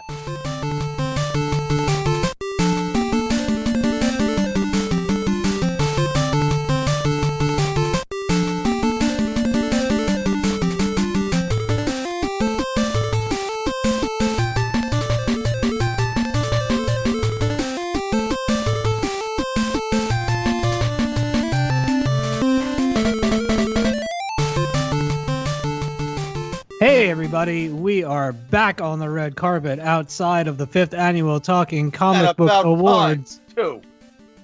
We're joined by Bob Reyer, who uh, who wants to say a few words. Yeah, well, you know, some of us really prepared. So, Jess, what are you wearing tonight? I'm I'm really upset that I didn't get asked. I'm wearing a lovely T-shirt that says it's Leviosa, not Leviosa. Well, there you For all you Harry Potter fans out there. And and and from what designer? Who Um, you- from it was three dollars from Wish.com. well, perfect, perfect. See, I, I, we I, we appreciate that. See, that's that's Sharon Stone wearing a Gap T-shirt, right? there you go. That's Exactly. correct. Right. I um, I am styling the official Talking Comics T-shirt with with the nice little image on it. Uh, I do have it's a vintage Givenchy tuxedo jacket. Nice. I have a red ruby necklace from Henri Bendel because why not? Because you got to represent. And sadly, though, Jess, I couldn't get those five-inch heels ordered in time for the show. But you know, Wow. maybe next year. Maybe next year you'll get to see them. I'm Okay. on mine. Oh, there you go. How do I not have a Talking Comics T-shirt? I know. I want one too. There's a lot of people that don't have a Talking Comics T-shirt. Trust me, I've seen the back end. I know. there are a lot of people that have it though. It's cool. It's Yeah. cool. But anyway, Anyway. All right, comics. well- yeah, you know, because you know nobody asked me what I'm wearing, but whatever. You're What are you wearing, host. Steve? What are you wearing? I who gives a shit. Let's move on. Let's move on. Oh. Best mini or limited series. oh, Yeah, feel the pain. These will not be read in alphabetical order because there oh. are too damn many of them. Our nominees are Four Kids Walk Into a Bank, Motor Girl, Heavy Vinyl, Bitch Planet Triple Feature, AD After Death, Mm, God Country, mm. Mr. Miracle, Crosswind, Supergirl being super, and God Shaper. Best mini or Hey. limited series. Hey. Did every did anybody get a chance to read the final issue of Crosswind? No, it's in my it's in my bag over oh, here. Oh, oh boy! Is that It the one that just came out? Yep. Like It this came past- out this oh week. no! Oh boy, it is a good one. It is. A, Mhm. they stick the landing. I'll put it that way. Mm-mm-mm. They very much do. It was excellent, and um, we don't want to. I won't spoil it though. No, please No don't. spoilers. Yeah. Um, Okay. On the on the nomination episodes, I gave my spiel about AD After Death, Lemire and Snyder, just freaking knocking out of the park with something so much headier and, at least in my opinion, kind of like philosophically and intellectually above a lot of other things on the stands. Um, But the thing that really landed for me, reading uh, through stuff for the the award show, was Motor Girl. Um, Yes. Yeah, Yeah. I had read the first issue with you guys for the show, and I, I like as so often happens, I just didn't read the rest. So I read all ten issues. It is so good. It is so good in how it handles PTSD. It is so good in how it, it, it presents that character and takes us through her story and flashes back and forward. And it's surreal and absurd and wacky. And even like the head, the two henchmen bros characters, Yeah. like you think it's to go one way and then they end up being like this like heart of the book in so many ways. Like anytime they popped up, I was like, oh, I just, I, I just was so warmed by, by that. Um, and I just found the little beak character adorable. Yes. adorable. But again, Very Winsor McCay, Yeah. Little Nemo kind of thing. Yeah. and dealing with obviously something so so traumatic and so so intense. Um, I just that issue. It must have been seven or eight when they reveal uh, the origins of the gorilla and and her time in in Iraq. I that hit me really really hard. Um, and just yeah, I mean, Terry Moore's amazing. You know, like the work is just uh, you know head and shoulders above any any other creator out there. Of all the things I read, not only in this category and everything else, this one had the biggest move up the charts. Definitely. Mhm. I, I I was there when Melissa bought it from the creator, from Mr. Moore, Mhm. and it was well, this is this weird little thing. And then we, we read the first issue as, oh, I need to get into this. And reading it as a lump, binge watching, so to speak, yeah, it, it definitely hit me hard. Definitely made some huge jumps upward. Um, I, I'm going to jump into just quickly. You know, you mentioned Crosswind already. I haven't read the last issue, but the first five were simply amazing. Of course, it's Gail Simone, and Cat Staggs. It's just an amazing book. Something that was easily dismissed as an offshoot is the Bitch Planet triple feature, which through every issue found three or four different new ways to address the worldview, the characters without the characters directly being involved, what they stood for, what what precipitated where we're at with the regular series, which should, will be back in 2018. So I really enjoyed that in a way that I don't most of the time. Those sort of secondary spin-off things are just that. This did not strike me as that. Okay. Okay. Who else has some stuff? Well, I Hmm. second you with the bitch planet stuff, Bob. I, I definitely, I, I picked it up kind of as like, well, I read bitch planet, like I'll, I'll read this too, and then I was like, oh, oh, like it changed. I was like, okay, and then I was like, every issue, I was just into it. I was into it. I was into all the stories. I think they, they were just lovely. You know, it was it was great. Um, and I just want to say, Mr. Miracle, Mr. Miracle. Yes. Mr. Miracle. Oh, I have to say it's Yo, Mr. Miracle. Mr. Mr. Miracle. blew Big my Barda. mind. Oh, Barda. welcome to the party.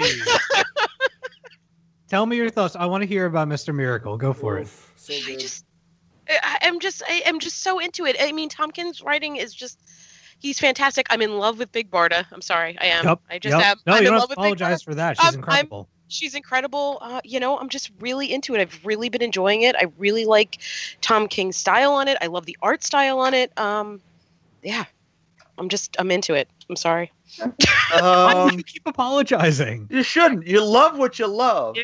I do. I've been really into it, and each issue, uh, like each issue, gets me more into it, and I'm, sa- I like don't want it to end though. I You love know, like the the pulse of uh, Darkseid is throughout the series. How every now and again, it's like it's like a like a beating heart. yeah, Like, like, like Uh, the way like it fuzzes out, the way that reality shifts, and you like you're you're reading one moment, and all of a sudden the moment stops, and then breaks the fourth wall and starts to talk to to the to the reader and to the characters, and just all the weird like god hierarchy stuff going on. The the relationship between Barda is is Mr. Miracle is just amazing. I, I love love that series so much. Okay. Um, just to jump in some while we're at stuff. Heavy vinyl, high five, Fight Club, Mm-mm-mm. so amazing. Again, talk about sticking the landing, definitely did. Great new characters in something very different, but again, it's it's that indie world where the, we can take some chances and meld some genres together into something special. And is it is it sort of lumberjanes for the record community? Yeah, maybe. So you cross lumberjanes and high fidelity, and you get high five Fight Club heavy vinyl, whatever we want to call that. Uh, change the title.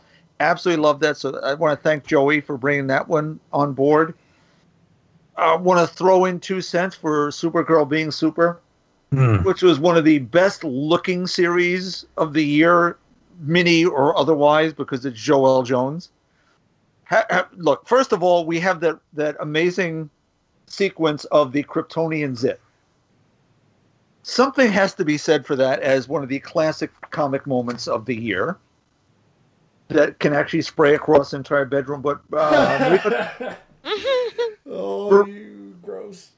yes, right. Um, but the writing by Mariko Tamaki and paired with that artwork, it isn't the Supergirl origin we've seen before, but it, in its own little way, it captured the vibe of the original books from the 60s and its innocence with the growth we saw with Melissa Benoist on the television show into something special of its own and I was knocked out by Supergirl being super. Woof. Wolf is right. Uh, And, then, Um, his, and then his four kids walk into a bank. Oh my God, there's Yeah. so many good. I can't. There's So also hard. God Country. Oh, yeah. God, Well, I've been- talked about oh. God There's Country. There's also right? God Absolutely, Country. yes. Can I can I go around the Oh, room go. because you guys already know how I feel about it. Yeah. So who who enjoyed God Country? Thank you so Uh, much for making me Hands read up. Hands up. Yes. Okay. So good. It was excellent. It was good. That's that's it, Joey. Just good. Yeah, it was cool. I really liked it. I can't tell if you're if you're kidding with me right now. It it didn't it didn't land for me.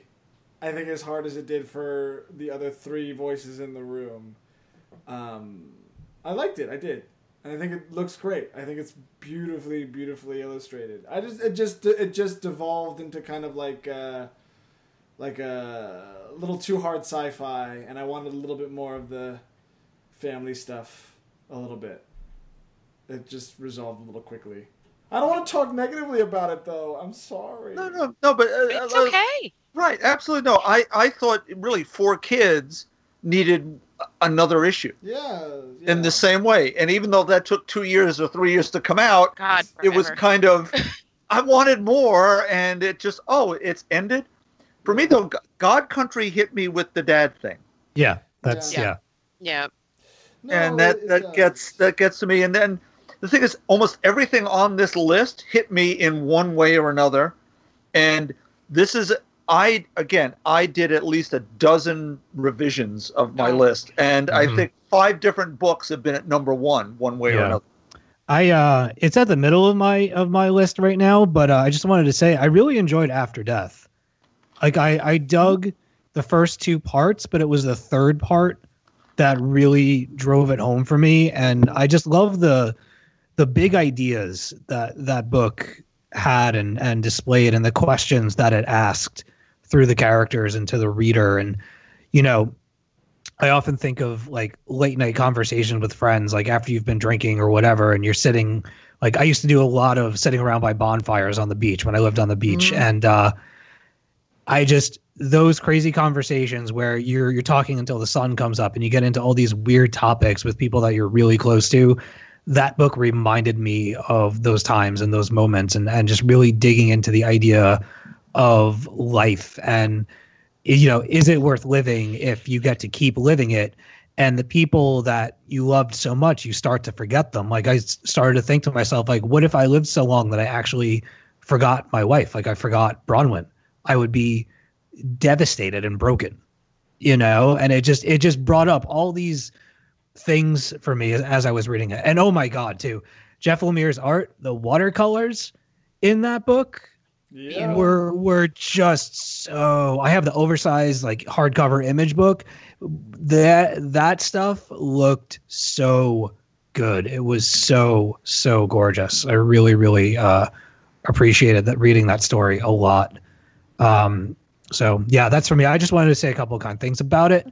But I'm I'm pretty confident that I'm ready to vote. okay then go God. steve Oh wow! You saw that? He twisted that around.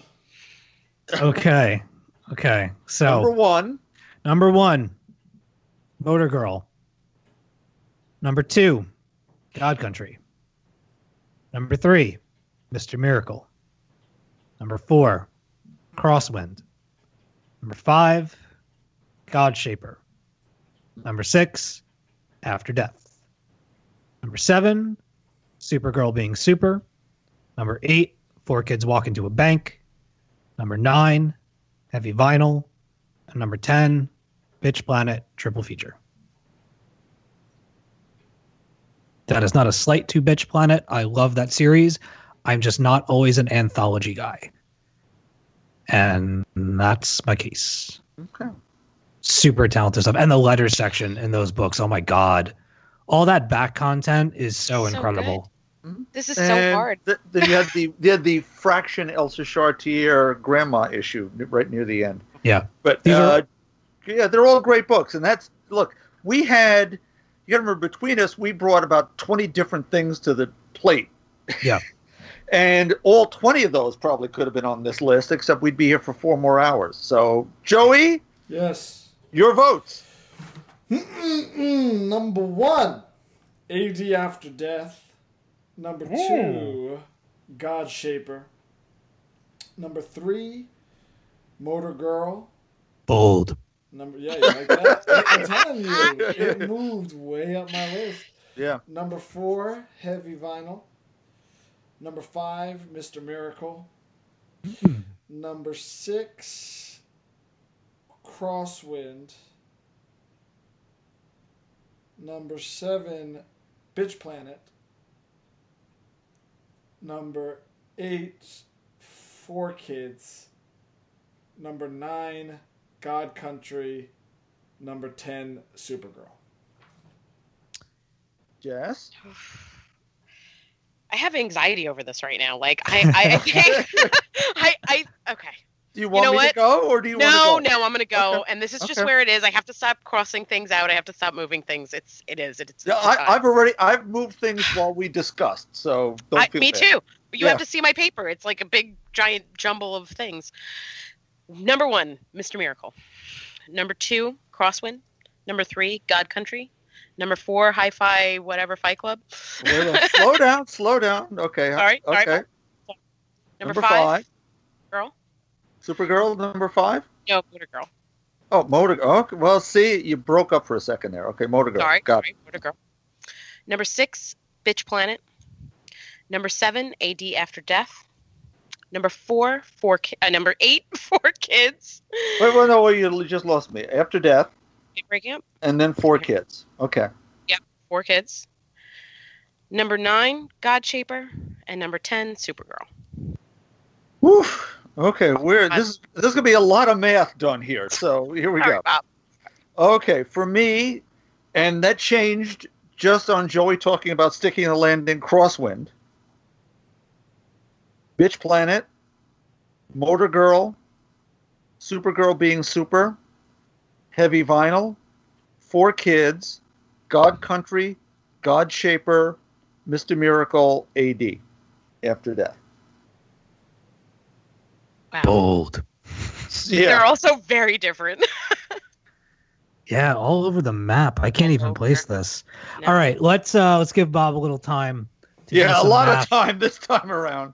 All right, let's talk about uh what the listeners chose. Okay, here we go. This is an interesting. Uh, it's a spread, man. I, I feel like um, you know we joke a lot about we, uh, everyone votes for Batman, like you know. Uh, but I, I feel like over the course of the last five years, I think, and the feedback that we get online too, like we have a wide array of listeners who read different things, and I think like literally nine, eight out of the nine out of the ten books are all floating around.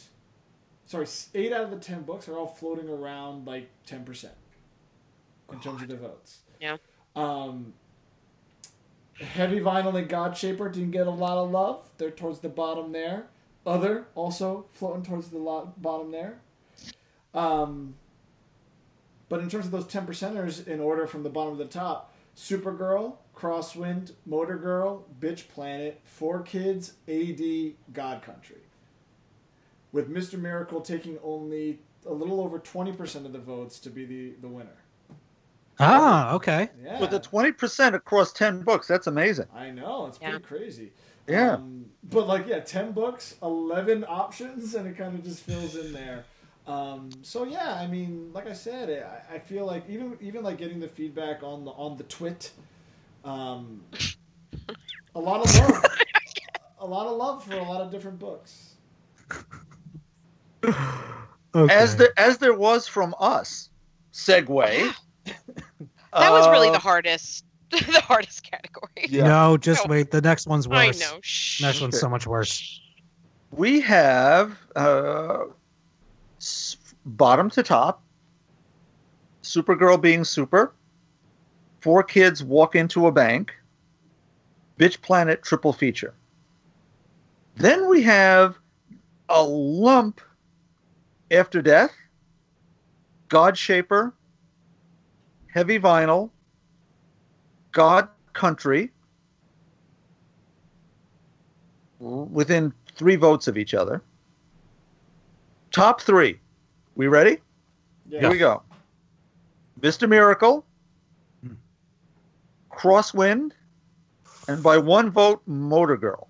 Oh, Whoa! nice! Congratulations, Motor Girl. Congratulations, Mr. Miracle, as well. Two Yeah, I- very, very worthy, worthy winners. We Awesome. had some, some great stuff, and again, the spread, not counting the, the bottom two, was really close. And again, a one vote victory for Motor Girl. Some- Amazing. you put a gorilla on the cover, it's going to sell and be important. That's an old.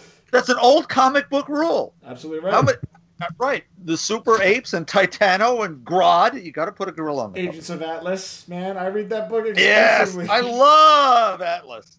Love me some Atlas. All right. So, as the host of this podcast, I uh, I'm going to uh, move that we strike the rest of the categories because they're impossible. Mm. no, I'm choose. securing This- my votes Ugh. for the rest of the This thing's just over. I don't think we're done. need to have a on. conversation about any of them. I think we just vote because I think that I'm solid on all of my votes. All right. All right. I So- don't know about that. but So we'll, we'll we'll see.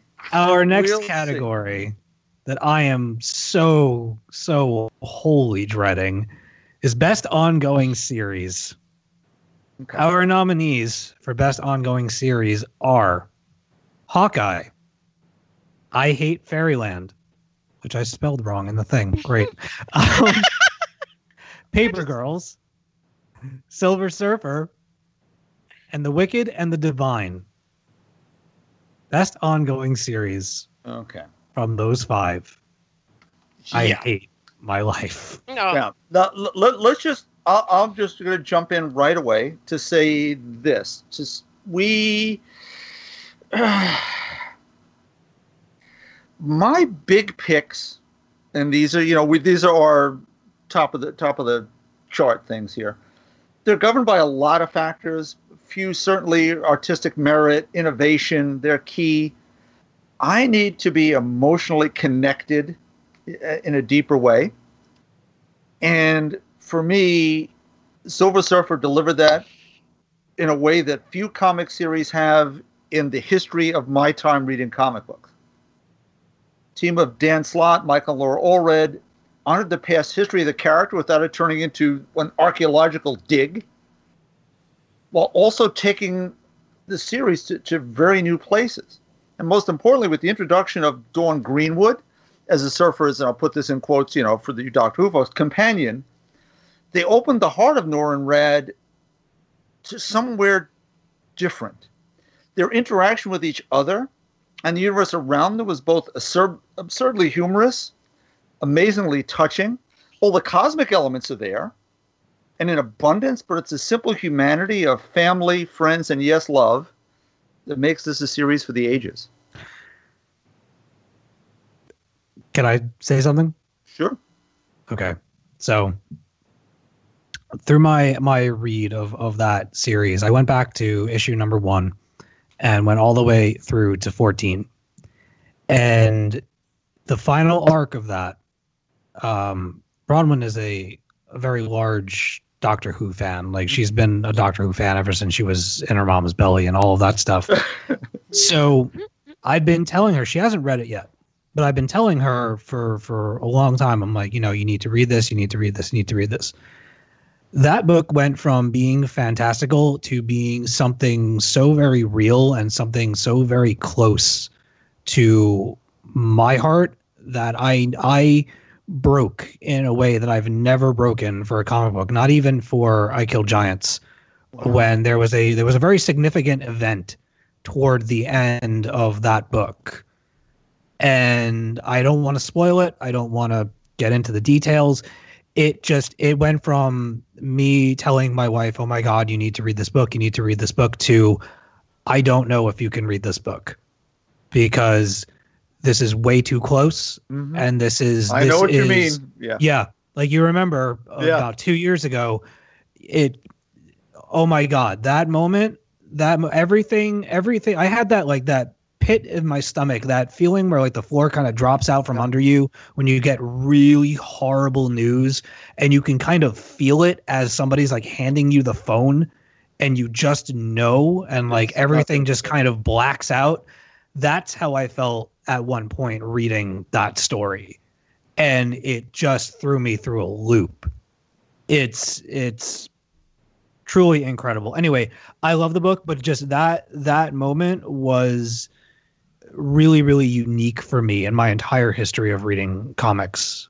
Um, even before the show, like that was that was really really close to home, and uh, got to me in a really big way. So, like, I want Bronwyn to read it, but I will need to be there. Yeah, absolutely. Yeah. It's really good. You know what else is really good though, Joey? I hate Fairyland. Can I tell you? Yeah, You guys, yeah. you guys have been talking about I hate Fairyland for I guess twelve issues or whatever, wherever it's at right now. God, I love it. But That book is so funny. It, the premise is incredible. It's incredible. Like it's it's I'm so, excited funny. that you love it. Skottie Young. I've been a huge Skottie Young fan like for for years. Years I've Mhm. loved Skottie Young, and uh, but mainly just the stuff that he's done over at Marvel, right? And and to see him legitimately like letting loose with I Hate Fairyland, just amazing, incredible. Like it's Gertrude, right? Gert is that? Yep. Yep, Is that's that her. It's her freaking Gert. little uh, Jiminy Cricket, little little. Yo, who is that guy? little asshole floating around with a cigar hanging out of his mouth. Like, uh, Gert, uh, this crap again. What do you want, the axe? Like, it's just so. And then, wait, the, the issue where he raises the little family while she's knocked out. Yes, yes, I talked about that on the show. Oh my god, it was. I was dying. Like it's a wonderful life kind Oh, of thing. And I then- still love when they eat all the mushrooms. I was just just gonna say, kills the everybody. mushroom Oh issue. The mushroom issue is one of my favorites. It I'm is- sorry. It is so funny. It is so so so so funny. Um, Yeah. And remember the the one shot too, the free, free Oh. one shot. Oh, God, I know. That's Yeah. Another was one that we. That's another one that we felt. I was like, why didn't we? And, and I was going to nominate it, and I didn't nominate it. I don't know why. You'd I, have had you'd have had support. You definitely would have had support. I know it was great. Uh, yeah, that is that is like we talk about things that we regret not nominating or pushing for. I have at least three Yeah. categories where Oh. I'm so angry with myself. My my favorite over the years though of things we didn't nominate though. How many years back, Steve, was it? Saga Yeah. didn't get didn't get nominated because Stephanie figured we would, and all of us picked other things figuring she would, and then it didn't get nominated I'll ask at you- all. I'll ask everybody a question. How the hell did we not go Kelly Thompson for best writer? Don't I have get- no idea. First of all, I don't know. I, I don't know. nominated her. And we didn't pick her. I don't know what they. I don't know what I was on, what was go what was happening, but holy shit, I dropped the ball with that. I was fighting other fights. Okay. I think that's what. Fucking- I spaced out, man. But oh though? god, I regret it so much. I think it's so hard. And I, you know, I went back to the comic store as well. Okay. And I talked to, you know, uh, like my, my good buddy Jimmy, who's probably listening to this as well. He'll, he'll get a kick out of this. Um, Hey James, know, how are you? Yeah. Yeah, no, not James. My Oh, Jimmy, I, okay. you probably met Jimmy too. Um, Yeah. but uh, Jimmy, he was like, "Why did you nominate this? Why did you nominate that?" I'm like, "Dude, there's so many things, and there's so it's so hard to pick."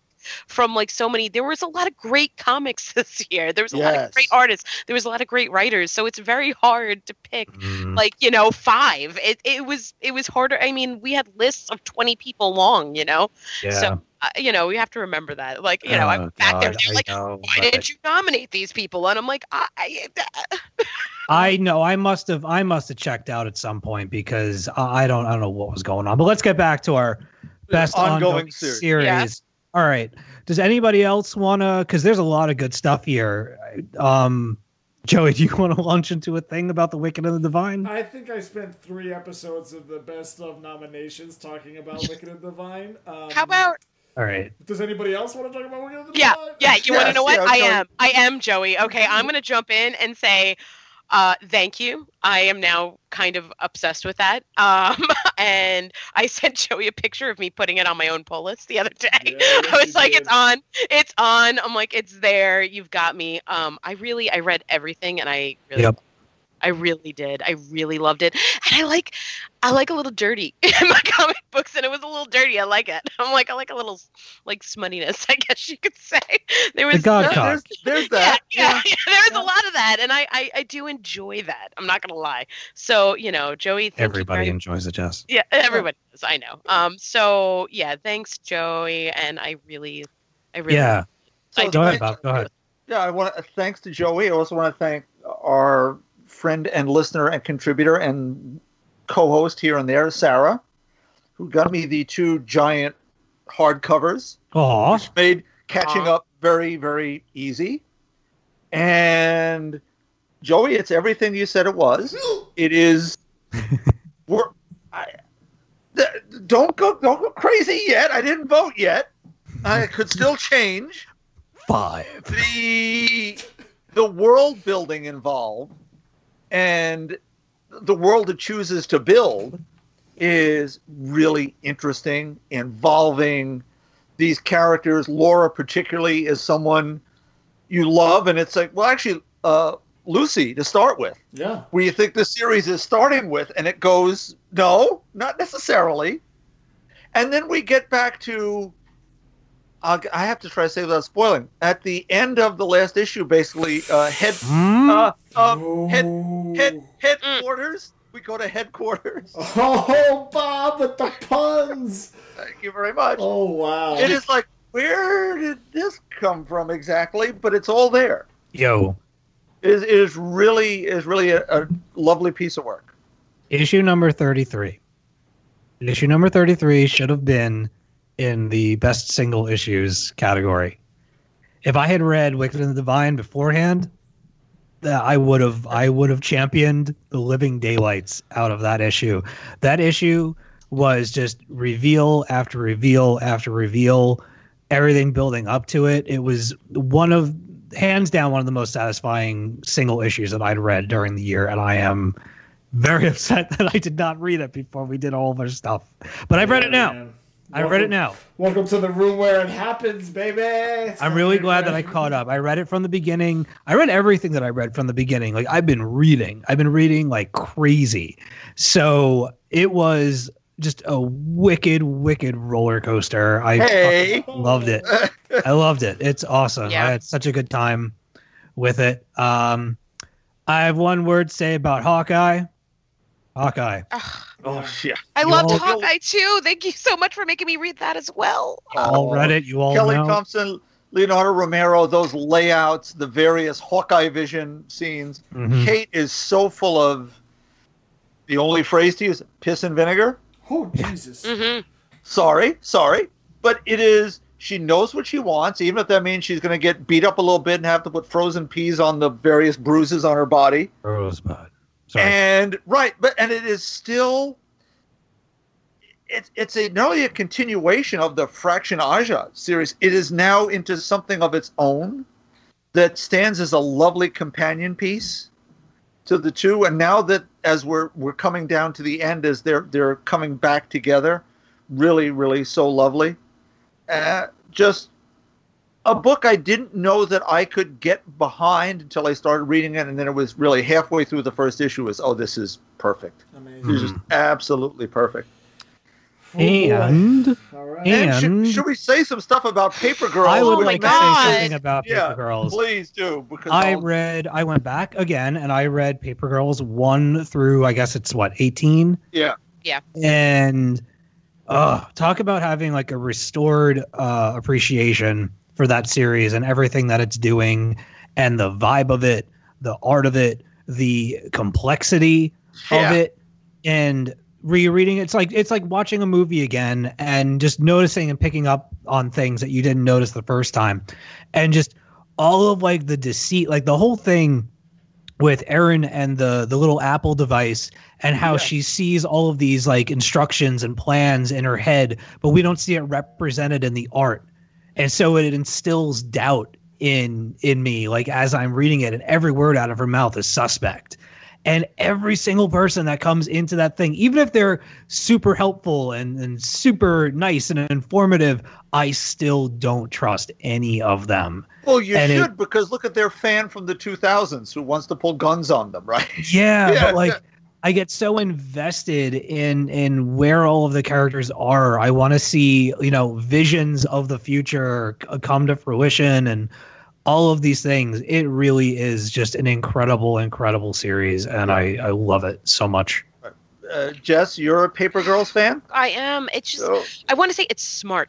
You know, Yeah. like it's very smart. Like like Steve said, like you you you you doubt things. Like you're like, do I believe that? like what is happening? It's it's. Uh, I love all of these. This is really hard. I'm looking at my list right now, going like, oh god, I don't know if I've made the right choices. uh, I'm sure you, you did because they're for you. Here's the thing: you know, everyone. I- I haven't seen it because I don't have this channel. Stranger Things. Mm-hmm. Oh yeah. Set, set, right, it is. set in the 80s and doing all this stuff. Well, Paper Girls was doing it first.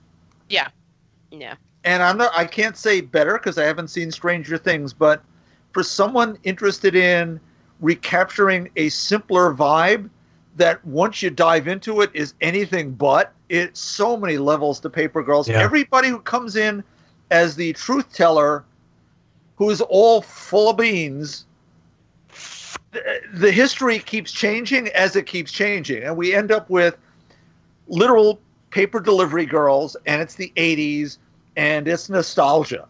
And then no, it's Back to the Future crossed with Godzilla and 12 Monkeys and you name whatever time travel story you want to think of. And through those four girls, Tiff and KJ and, and Erin and Mackenzie, it is just issue after issue builds those characters.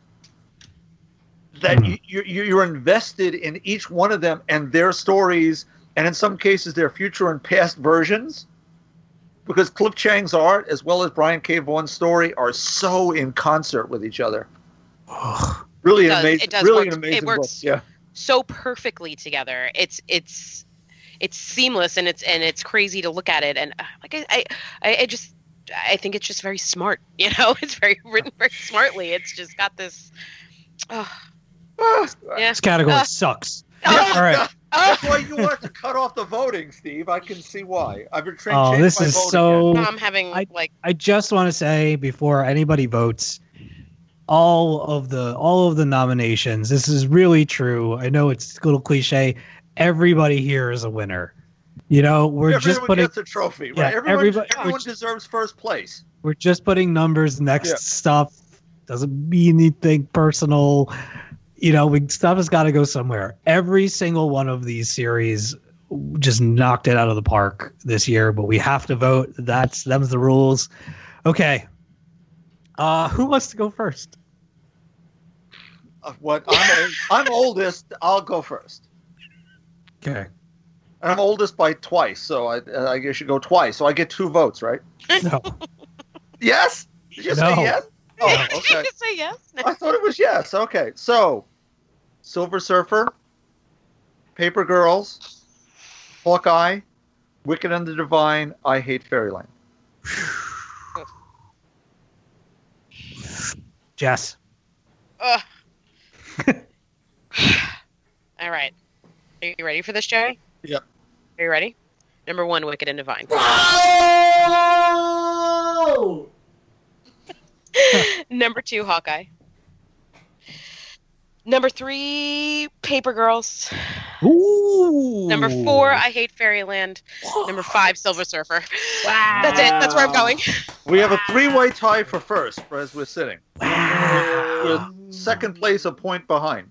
Oh, wow. That's a lot. It's, it's tough. Mm. Okay, Joey. Number one.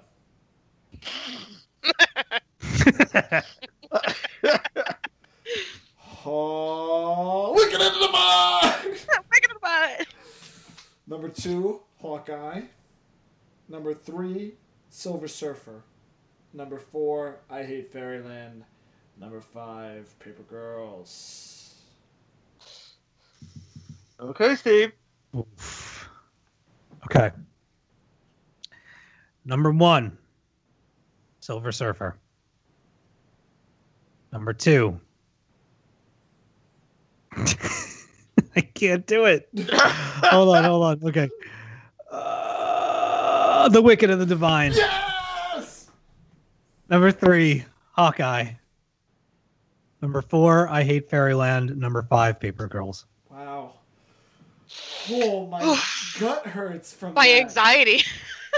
Do you want to know? That was the hardest voting I ever had to do. I'm sweating. The listeners had a very interesting response here. Do you want to know what it is? Yes. I think we know. Bottom of the list. I hate Fairyland. Okay.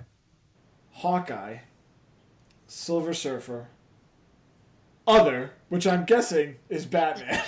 yeah, yeah, exactly right. Exactly right. um, second place. The Paper Girls, which means that the listeners selected The Wicked and the Divine as their best ongoing series. What was, what was the percentage? Uh, actually, um, 36%. So Wow. only about a third of the electorate. Paper Girls had about 20%, and then it was like 15, 12, 11, and I Hate Fairyland had four. Maybe if it was I Hate Fairyland, maybe maybe if it would have. Just kidding, Steve. Just kidding. Listen, All right, Now, Bob. Um, Don't worry, Jess. I, we I- know. we know. We know, I know it's okay. Me and Steve are on the same page. It's okay. Yeah. before we I reveal I did my own little prediction beforehand of the winner and it was exactly the same and I had second, third, fourth and fifth all in the same order though not exactly in all the same votes but I had them in the same places so maybe I should go to the track tomorrow. um but bottom to top I hate Fairyland Paper Girls tied for second. Oh, Tied for second. Only two points behind the leader. Tied for second were Hawkeye and Silver Surfer with the winner Oh. by two points, Wicked and the Divine. I can't believe it, you guys. I just. I, I can't. I can't. You championed so hard for it, Joey. You, you deserve it. You deserve this. You deserve it. Do you want to know a dirty little secret? It seems Oh. apropos, but sure. Sure. For Wicked about until about five minutes ago, Hawkeye was above Wicked and Divine. on my list. What? no. Yeah, Now, it was. And then I heard how much you guys loved it, and I was like, maybe Did. I'm not crazy. And I switched. No, it. you're not crazy. It's very good. that would have that would have made a tie for Wicked and the Divine and Hawkeye. for first. Yeah. Yeah, but you know what? It's not what happened. Wicked and Divine. Well, I'm gonna, Congratulations. I'm gonna change my vote then as we get into. no do overs. yeah, No you got do-overs. you got your category. It's That's going it. down for overall. Here we go. Oh no, overall actually is very No. interesting on my votes as well. Yeah, because we add with our overall category, we're now adding in minis, one shots. Yep. It's gets crazy. Original graphic novels. All right, congratulations, Kieron Wicked Gillen, and the Divine. McKelvie, and Matt Wilson, And Four. Joey Braccino. And Joey Virgino for the Wicked of the Divine, all equally responsible for that wonderful Exactly. book. I feel like now I could like I could like resign from the podcast. Like I, I had the I got the win. And you- Um, and you and, you can cash their check. Yeah, Exactly. exactly. walk off. And in all seriousness, Silver Surfer, I Hate Fairyland, Paper Girls, Hawkeye, all Yes. all Wonderful. equally just amazing. People read all those books. You're not gonna do yourself wrong. All right, we've got three categories left. Moving into Best Artist, our Best Artist Oh, God. nominees are Stjepan Sejic, Jeff Lemire, Joelle Jones, Russell Dauterman, Sana Takeda. Another unfair category. Oh, Yeah. God. Let me tell you something. I just read last night Sunstone volumes four and five. Okay. Oh.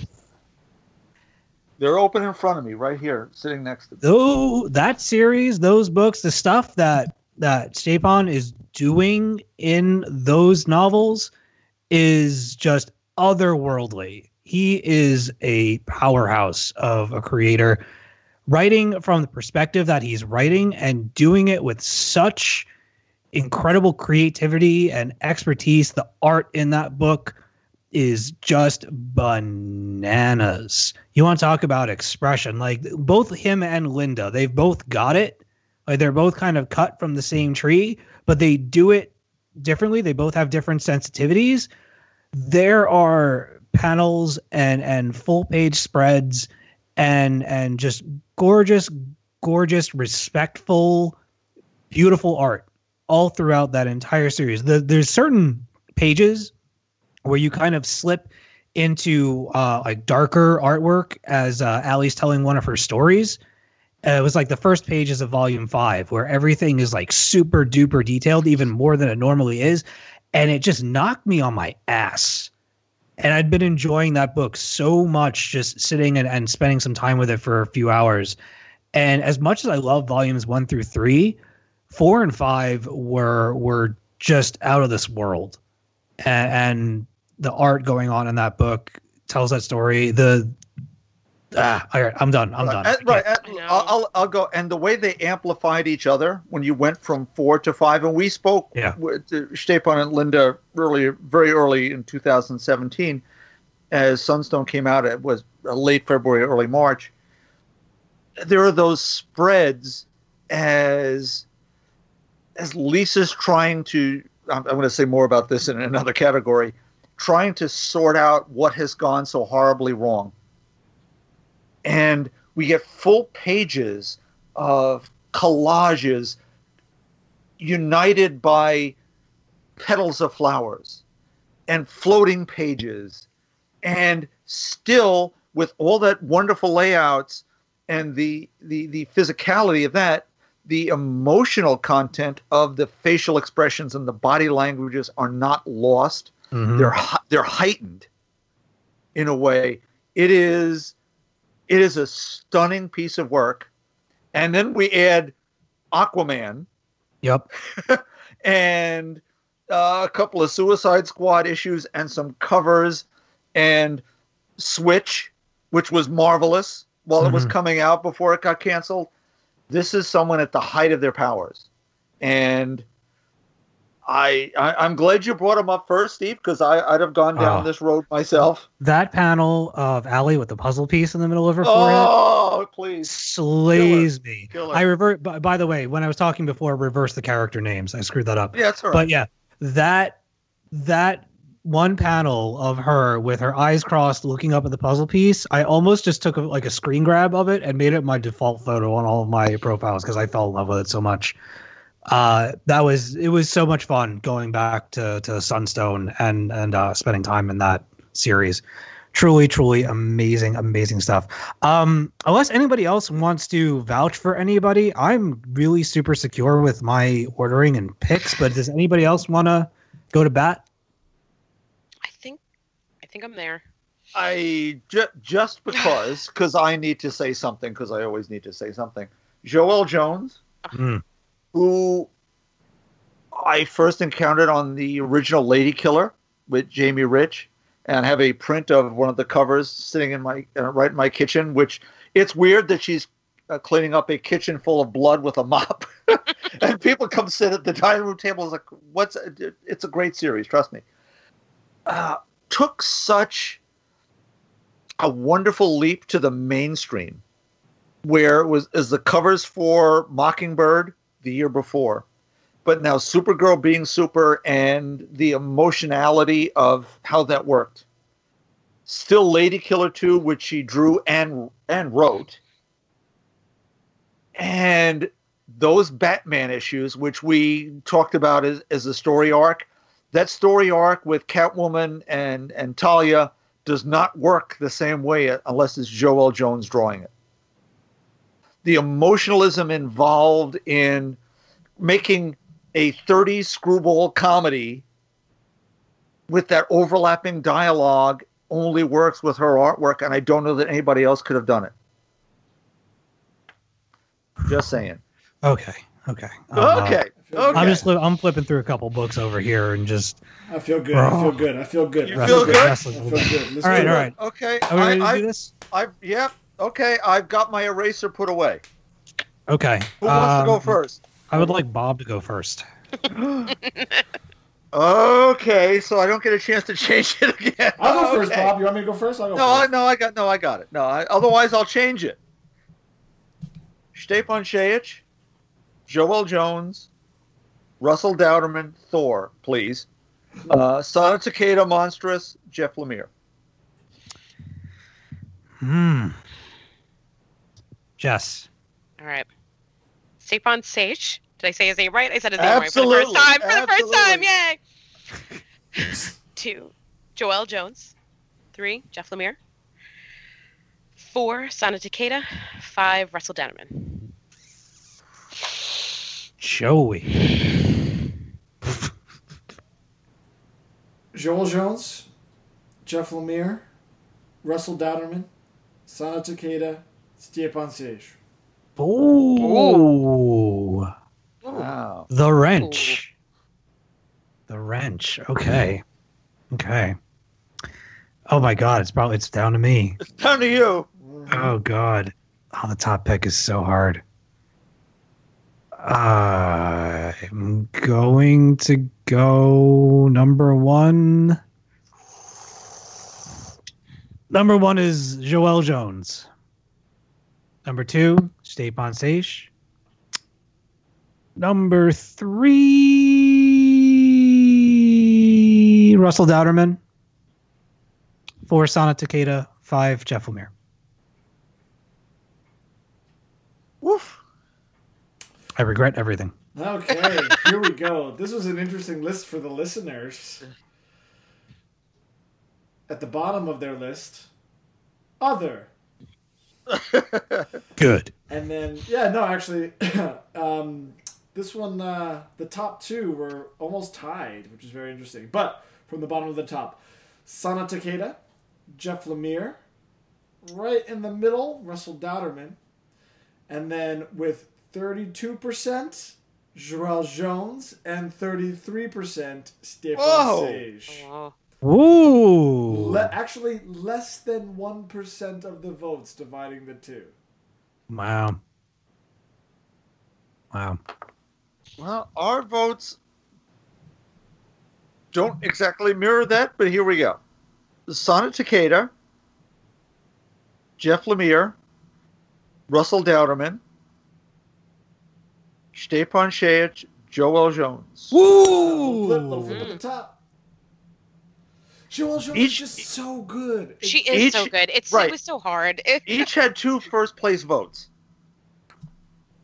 Yeah, you know, And- who, you know who was the wrench in that one? This guy. you you Yes, were it was. you were Yes, you- it was. It's just not my thing, man.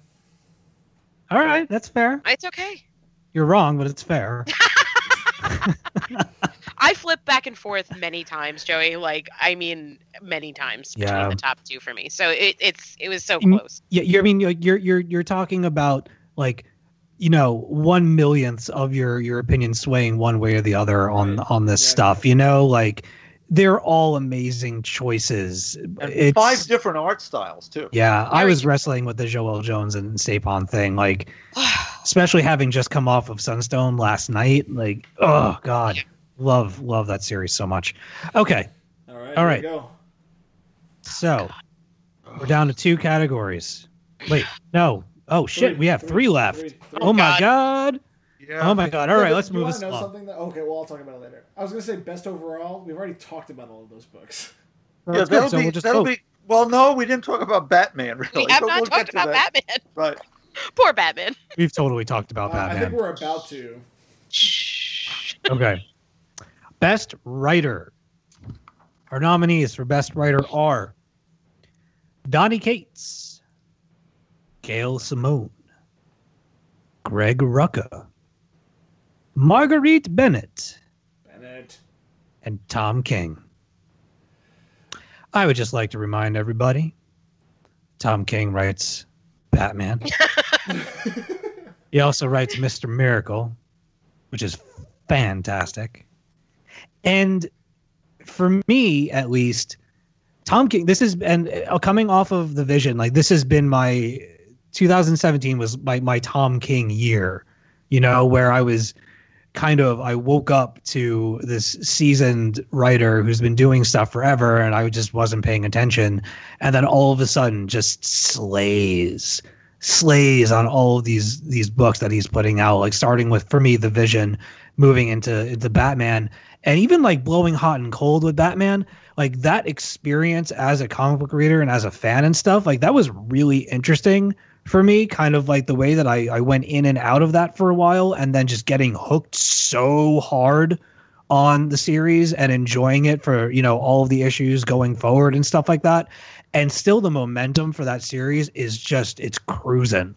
You know like it's really shaping up to be an incredible incredible run uh, for batman and i have no doubt that once mr miracle is is in the bag that it's going to be pretty epic to go back and read that whole thing as well he, i think he's doing some really wonderful things with that series too so Yeah. The man who would be king. yeah I'm and gonna jump on the bandwagon. I'm, I'm Yeah. jumping on your bandwagon. Oh, I am. I'm sorry, and I, I have to say, like, uh, I I think I've said it before in other podcasts. Like he, we would tweet out like our picks of the week, and for that man to take five minutes to retweet something from a local comic shop every week, like we we every week. It was every other week. Every you know it comes out bi-weekly. We would not. That was our pick of the week every two weeks, and he would say thank you and retweet it Yep. every two. weeks. special. That is- I, uh, I agree. Okay. So we're on I- the I bandwagon. We're on the. Tom King bandwagon. I, I am going to say something, and I, I hope Joey will, you know, chime in as he usually does when I, because I'm going to say Marguerite Bennett. We want to speak about someone who did a lot of stuff, and at a very high level. Batwoman, DC Bombshells, InSexts, Animosity, Josie and the Pussycats in so many different areas in so many different genres, Marguerite Bennett has found a way to infuse life into characters that sometimes have been mishandled, abused, disabused, you name it. And I, I've found a core to what she does that strikes my heart. That it is so personal to her that's coming out and having spoken to her about the things. In all these different genres there's something that there's a through line. And it's about humanity. And her characters all have that. Whether they're superhumans or they're dogs that can talk there's a humanity to all of them that bespeaks who she is as a person. Bennett. Jesus, Jesus Christ, Bob. Wow, Bob. She also turned around Batwoman because the first arc was a hot mess. Yeah, well, once she got to once she got to write it by herself, no no fault to you know her co-writer, made a difference. I think it definitely made a difference. That's Alright. actually the first comic I disagreed with Bob on. Yes, was yes, it was. Batwoman. That was the very first show I was ever on. I'm like, yeah, Bob, I don't like this. Sorry. yeah, yeah. And then I and then Marie. I was emboldened. I was like, oh my god, we could do that. Absolutely, you can. Absolutely, you can. All right, let's do it. Okay. Okay, who's going? I'm ready. Joey. Joey. Number one, Tom King. Number two, Greg Rucka. Number three, Marguerite Oh. Bennett. Number four, Donny Cates. Number five, Gail Simone. Mm, very controversial. Okay, then Steve, help us with the controversy. Number one is Tom King. Is. it is decided. Two, Donny Cates. Three, Gail Simone. Four, Greg Rucka. Five, Marguerite Bennett. Jess, would you like to go now or be the cleanup hitter Sure, in no, this? no, no. I'll, Okay. I'll go. Me and Steve have a very similar view on things here. Um, number one, Yes. Tom King. Number two, Gail Simone. Number three, Donny Cates. Number four, Greg Rucka. And number five, Marguerite Bennett. Oh, this is going to be an interesting series of math problems here. Okay. For me, though we didn't speak about her, Gail Simone. I mean, Crosswinds, Clean Room, Wonder Woman, Conan, you name it. Uh, Surviving Megalopolis was this year as well. So Oh, I Gail need to Simone, read that. Yeah, She's so amazing. right. Uh, so Gail Simone, Marguerite Bennett, Greg Rucka, Tom King, Donny Cates. Mm. Okay. Mm. What do our listeners say? Yeah. Sorry. a little about a I was just like, here. yeah, we're in deep thoughts. Okay, here we go. This was actually um, a very easy selection for our listeners. Um, from the bottom to Well, the top, yeah. Gail Simone, Donny Cates, Marguerite Bennett, uh, with very, very small slivers of the pie each. And then we have other. I don't know who that other is because the Batman writers. Stan Lee. It was Stan Stan, Lee. Stan Lee. Lee. Scott Snyder. Scott, Scott Snyder, yeah. Yeah. uh, Cullen Bunn, yeah. Um, Yeah. And then in a distant second, Greg Rucka. And then with our first majority of the votes, over 50%, Tom King as best Woof. writer. Nice. 54%. The first, and actually might be wow. the only. Only. The only yeah. person that got a proper majority for any of the listener polls. He had a great year. Yeah. He had a great year. It really was a good year for him. The best year. So he's the Hillary Clinton of talking comics. Oh. wow. wow. Okay. Bob just went all there. right, Okay. Bob went there. Yeah, came Uh, back and he went there again. Yes, I did. Bobby, please, you please tell us who won our best writer. we category? had we had a, a very close race for second through fourth. Marguerite Bennett, Donny Cates, Greg Rucka, Gail Simone, separated by four votes. Tom King, the overwhelming victor. All right. Tom King, congratulations for our best Hillary Clinton. Of 2017. Best writer, Tom King. Was not Right, unanimous that's- though. Was not unanimous. Like No, no, it was not. It was not. No, that was me. I was the wrench in that one. That's okay. I, All took- right. I, I took away State Bomb for all of y'all suckers, so it works Yes, you did. Totally good. Yeah. Okay. Moving on. Two more categories left. Hope you're still with us, folks. Best story arc. Oh, another Oh, toughie. God. Coming at you. I don't know. I I, don't think know I'm, I'm one. Really? Yeah, Good. I'm, I'm Yeah, good no, I'm super one. good with this, actually. Super good. Okay. Best story arc. We have Silver Surfer finale, issues 9 through 14. Wonder Woman, Heart of the Amazon, issues numbers 26 through 30. Batman, Rules of Engagement, number 33 through 35. Saga, Volume 8. Ms. Marvel, Mecha, issues numbers 19 to 22.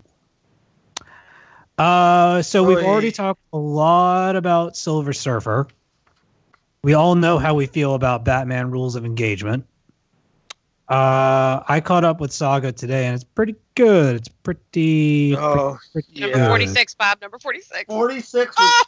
should have been, except Jess. I'm sorry. Why is it You all my new fault? It's all my fault. You're the worst. It was your Why am book. I- It was It your is- book. You were in Listen, I- charge. Sorry. All right, all right. Let's not break everybody's ears. Right. 40, 46 is a singularly uh, politically woke issue. Bob, just say woke. Had to come I up with said something. woke. I love when Bob says woke. It is. It is funny and evocative of the series as a whole. Sad, uplifting at the same moment. It's family. It's Marco and Alana and Hazel, and some other stuff I don't want to get into in case someone hasn't gotten to it yet. There's some wonderful, wonderful stuff in Saga 46. So that that arc is really, really special. I believe you. Yeah. Yeah. I read it. You know, I know. 46. Now you got me opening. I just want to make sure I know which one you're talking about. Yeah. Ah, yes. Yeah, that one. yeah. Yeah. Mm. And they were that- all pretty good. Uh, you know, even I think what is it, 48? Where I, uh, oh, yeah, I don't know. They were all Yeah. enjoyable. Yeah, this is a good one. Okay. okay.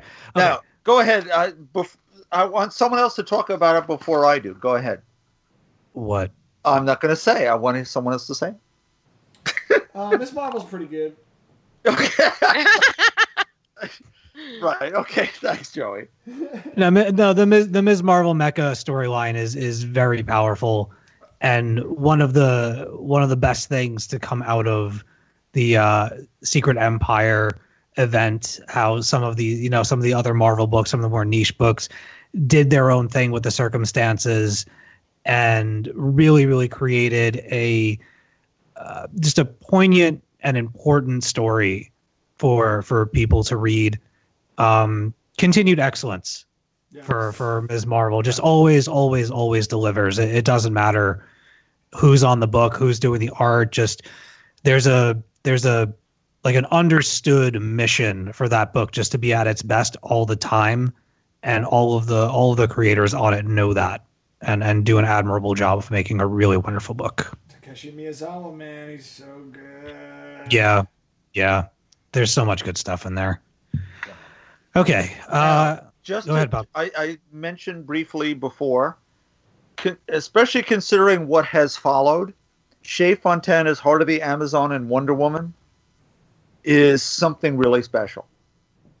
We may never see that Wonder Woman again now that apparently DC corporate has gotten a hold of it and decided, well, just because it's the year of Wonder Woman and we had this great movie and her anniversary and books about her psychology that are going to be nominated for an Eisner Award by Dr. Mara Wood, who's, you know, our I don't want to say our late co-host because she hasn't died, but she used to be our, our, our host here. Former. and Mara is very much alive. Yes, she is. yes, and she's walking Valkyrie in the snow in Arkansas as we speak. And a book that addresses and epitomizes all the greatest attributes of that character set into play 75 years ago and built upon what Greg Rucka did is it is special. It is the only word to say about it. It could have been just a fill-in until the other guy took over. Well, first of all, the other guy maybe shouldn't have taken over if he didn't get to tell his story. Shea Fontana's story in Heart of the Amazon is a pure Wonder Woman story, and it's about sisterhood, whether it's with with Etta, with little girls, with other women in the book. It is everything that Dr. Marston and his wife Elizabeth and Harry Peter and Olive Byrne and Joye Murchison and all those folks back then would have been happy to see all these years later. Okay. Very impassioned speech for Wonder Woman, Heart of the Amazon. Thank you, Bob. You're welcome. Okay.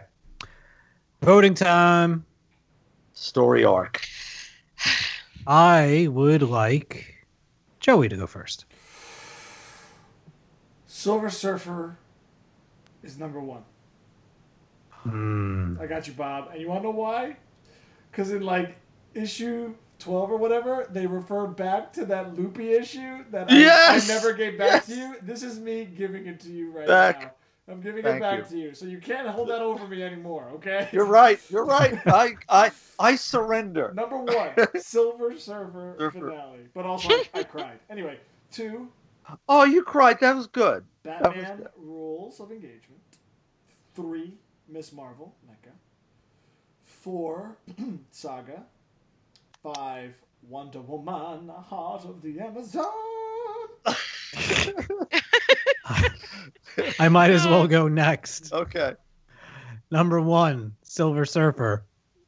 Number two, Batman Rules of Engagement. Number three, Ms. Marvel Mecca. Number four, Saga Volume 8. And number five, Wonder Woman Heart of the Amazon. My man. My man. yeah. Yeah. Yes. Okay. Number one, Batman, Rules of Engagement. Number two, Saga. Number three, Silver Surfer. Number four, Miss Marvel. And number five, Wonder Woman. Yo, I totally thought you were just gonna sideswipe Bob. No. Like a cat behind the couch when you walk by and it just I'm not that mean. Right, and a big bloody guys make me gash much- on your on your Achilles tendon, right? Just like Pet Sematary. Um, Uh, All right, Joey, Joey. Well, Bob does our I math, hey, didn't Bob vote hasn't yet. voted yet. I don't need to hear Bob's vote. I know what he voted for. you do? Okay. Uh, Bob, please tell us. Silver Surfer finale. What did I vote for number two? Wonder Woman. Wonder Woman. Okay. Number three. Miss Marvel. Miss Marvel. That's right. Number four. Batman. No, Saga. Oh! Saga and then Batman. And then Batman. very good though. That was very good. Oh boy! All right. People okay. accuse us of being a group think. So here we go. oh God. Um, we had other at the bottom, um, and then tied for the the at the bottom here we had Wonder Woman and Miss Marvel. Uh, right in the middle we had Silver Surfer finale, and then we had Saga, a few points higher than that, and then a few points higher than that we had Batman Rules of Engagement as the listener winner for best story arc. Yo, And wait a second, those are my picks. Those Hey. are those are my picks. Yeah. Just saying. all right, Bob, hit go. us with the uh, talking comics picks. Wonder Woman, Heart of the Amazon, Saga. We're calling it Coffin. That was Jess's pick, I believe, as a title. I don't know if I think they call it that, but I think it's like volume. I don't know what volume. it volume, was. right? Yeah, arc, whatever. Okay, so Saga, Ms. Marvel, Batman Rules of Engagement, Oh and God. Silver Surfer finale. Oh, Bob, I'm so happy for you. Congratulations, Bob. Congratulations. Oh, I knew once she once they had the time loop happen again, I was like, this has to win.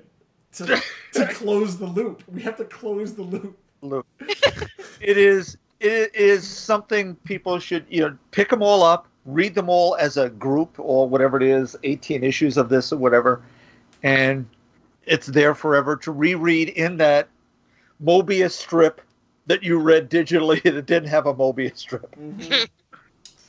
Uh, thank you, All Joey. right. Here Thank you, are. Joey. It's time. Here we are. Now, Oh before, God. before Oh, I God. get to, before I get to this, let me just say that in dealing with our overall this year, we have added two modern series to the Talking Comics era Hall of Fame.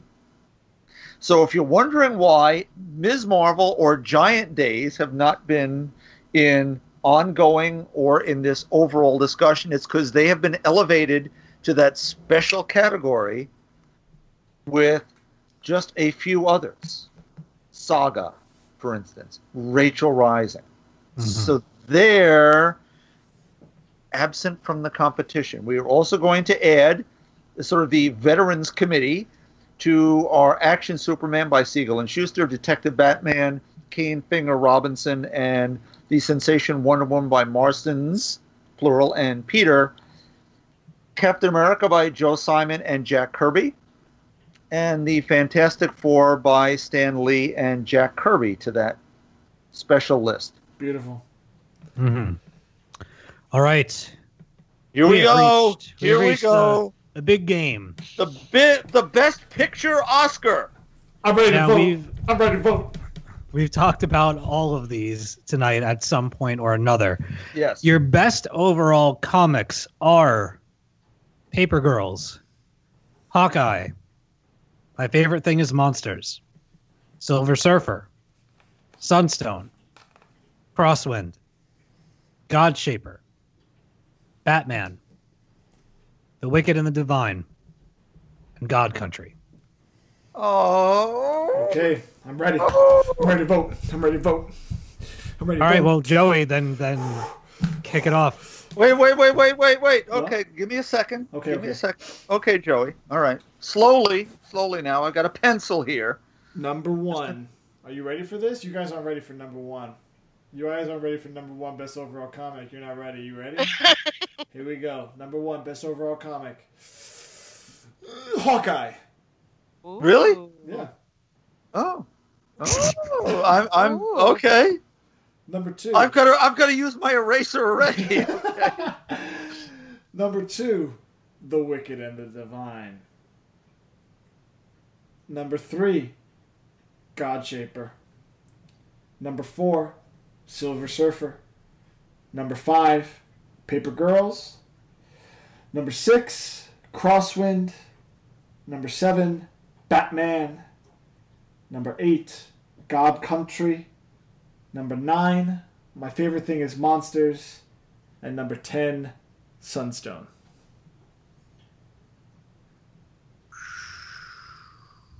Okay. Jess, All right. are you ready? I'm ready. I'm ready. Okay. Number one, Batman. Batman. Batman. Uh, number two, Wicked and Divine. Number three, Crosswind. Number four, God Country. Number five, Paper Girls. Number six, Hawkeye. Number seven, Sunstone. Number eight, Silver Surfer. Number nine, my favorite thing is monsters. And number ten, God Shaper. Ooh. Wow. Shit. You took NA right off the map right there. Oh God. oh boy. Okay. You want me to go, Steve, or you're Yeah, I the re- you should go last. No, yeah, yeah. I really do want you to go next because I am Okay. not ready. Okay. Number one, Silver Surfer. Number two, my favorite thing is monsters. Number three, Sunstone. Number four, Paper Girls. Number five, Hawkeye. Number six, Wicked and the Divine. Number seven, Crosswind. Number eight, Batman. Number nine, God Country. Number ten, God Shaper. Okay. Wow, this is all over the place. I Yeah, like it. I like it. I like it a lot. I do. It could be a ten-way tie. No, I don't think so. I- I'm building suspense, Joey. Steve, do you want, need us to vouch for any of the books? I mean, do we have to? No, I'm asking It's up you. to if you. Yeah. I, I, do you need a little push over the finish line? You need a reinforcement for something, Stephen. No, I'm just I didn't I didn't do any of my numberings before we started recording and I'm just struggling over here. Um oh god. They're all great. I Yeah. know, but I'm gonna it's need Some are just more divine. very good. Very good. But some if are, I was in are, Jersey, I are would my, walk over to your house and give you a cookie. By cookie, you mean a punch in the face. but some might be your favorite.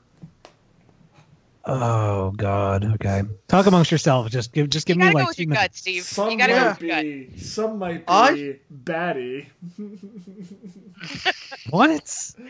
or hawkish Oh my but some might really bring home the paper. or bring home the silver. shit Ah! because I can't Oh my I god. can't But one might be your favorite thing. Bob already Yes. did that one. Did he? Oh, yeah. Oh, I missed it. I'm sorry. I That's just okay. I'm really But that I'm means there's two votes for that. I'm really kind of blown away how my favorite thing is monsters has been has gone from being at the top of my list to just being thrown all over the place. I was so confident in my opinion of that book when I walked into this thing with the exception of one thing. And and I I don't know that I want to bring it up here, but I might have to Go ahead. because Bob and I talked about this in an email off air, but there were aspects of my favorite thing is monsters that as much as I love that book, that I did not grasp and that I did not understand. I found some of it to I found it that was amazing, but I was very confused as to how it ended. Yeah. I don't know that I got it. My, I, it's, it's a very dense book, and it does a lot of things. It's beautiful, uh, and and we've talked about that already. The way that it's it's created, right? The the ballpoint pen and the the almost like a notebook, almost like a, a kid's notebook. Little Harriet the Spy going on over here, um, but with this whole kind of pulp element to it. And in that sense, I was very into what it was trying to do. I just never it was just doing so much that I was never able to really connect with any one thing. Um, I'm not taking away from how dazzling it is as a as a product, as as a piece of art. Um, but in terms of thinking of it, in terms of its overall impact on me, um, there wasn't as much hit as there were what, you know, and I just lost. I just it just fell down the list for that reason for me. It's on it's on, it's on everyone's list. Like everyone loves my favorite things monsters, and it's well earned. But these other things on here, I was able to connect with more easily and more readily um, for longer periods of time. Yeah. You know, I'm agree with that as well. I think it was da- it, you know what you said it was dazzling. Like I think I was very dazzled by like the art style of it too, and I get I do get sucked away by that. I'm not gonna lie. I'm an artist. I'm a professional artist, so you know like that.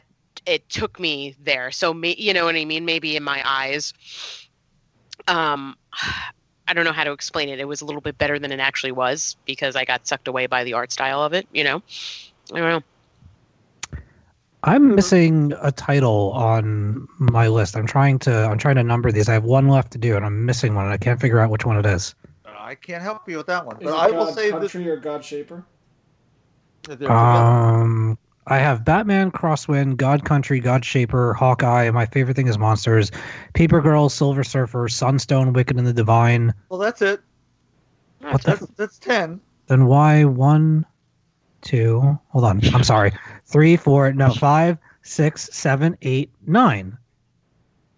Batman, Batman? Crosswind, God Country three, God Shaper, Hawkeye, my favorite things six, Paper Girl, Silver Surfer, Sunstone nine, Wicked and the Divine. All right, something's going on here. Um, I uh, let me just throw something out to you, Steve. Not not that you need me to reinforce your opinion. I think the density of the storytelling in my favorite thing is monsters is its shining glory. In Mhm. that you have the story from a little girl standpoint who loves monster movies and werewolves, and that's that's her into doing her own artwork, and her own little notebook, and and where her her worldview is at. And as someone who grew up in the period that we're talking about, reading famous monsters magazines and watching old Universal horror pictures and Lon Chaney Jr. as the Wolfman, and that's her personal image of herself in a way. That then becomes a story about the Holocaust and a murder mystery. And to me, though, again, I I read this the review of this in the Times. I got my library to get it. I can't get it back because someone's had it out for like eight weeks in a row. I keep waiting to buy one, and it's like, no, I'm just going to get the library copy and read it and have it here in front of me, and I can't because everybody else loves this book, and that doesn't mean you should vote for it because other people love it or it's on other people's lists. But artistically, it's something different and special, and I think as a story, it has all those slice of life, regular life things that we we chat about a lot, and they're there too, along with a rather stunning view of a little girl's world. Mhm. So, there you go. Just to be obnoxious. I don't know if any of that helped him. No, no, no. I just I'm I'm fine. I'm just uh Ah, God, this is so hard. Okay. Okay. I don't know that I'm hundred percent with this list, but I'm gonna I'm gonna give it anyway. Okay. Number Sure. one. Number one, Hawkeye. Number two, Silver Surfer. Number three, God Country. Number four, The Wicked and the Divine. Number five is not labeled. Batman. Number six, Sunstone. Number seven, my favorite thing is monsters. Number eight, God Shaper. Number nine, Paper Girls. Number 10, Crosswind. Wow. All of our lists are so completely different. It's amazing. Wowie, wow, wow. Yeah. I would move about four things on this list now that I've said something, but I've already said it. I'm locking it in. Locking sure? it in. And I'm not sure, but it's what I'm doing. It's what I'm going with. End of the day, man, this is ten titles that are all incredible and all do different things. Yeah. And there's a hundred other titles that we've talked about on the show that are just as amazing. Um, it's just numbers next to names.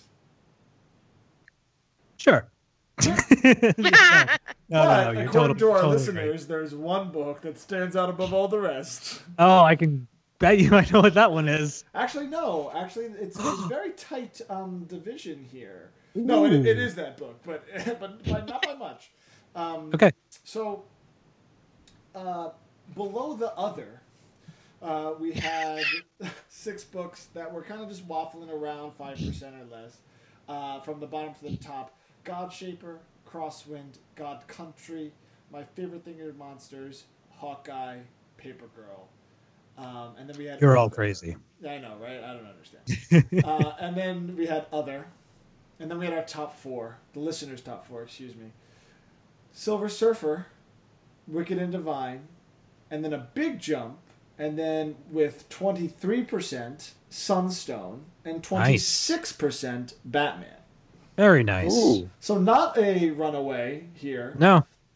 but uh, the Dark Knight still. Uh, Last time, last on time I checked, I was pretty sure Sunstone was going to take it. No. Last minute, uh, late voting. Last minute absentee, Batman. Yes, absentee ballots. All right. Well, Batman is Oh, your best Batman friends. overall comic from our listeners for the the uh, 2017 awards. Congratulations to everybody involved. There's a lot of people in the Batman book that, uh, this past year. So uh, kudos. Yes, people who didn't read Batman like me, right? And Joey, were you new to Batman the regular series this year as well? Uh, yeah, and I Yeah. love it. Yeah. Just champion hard for the Batman. Yeah. well, All right, Bob. we Yes. have God Shaper. My favorite thing is monsters. Crosswind and Sunstone in a tie. God Country. Paper Girls. Batman. Top three. Oh, Top three. Separated by two votes. Two whole points. The top three. Silver Surfer.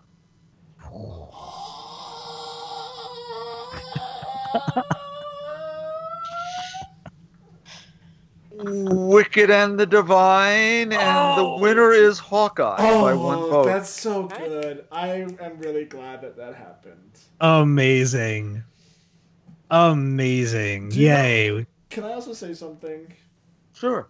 I'm- Sure. I'm, glad Hawkeye took that, and I'm really sad to see it go in a couple of months. Yes. Yeah. Absolutely.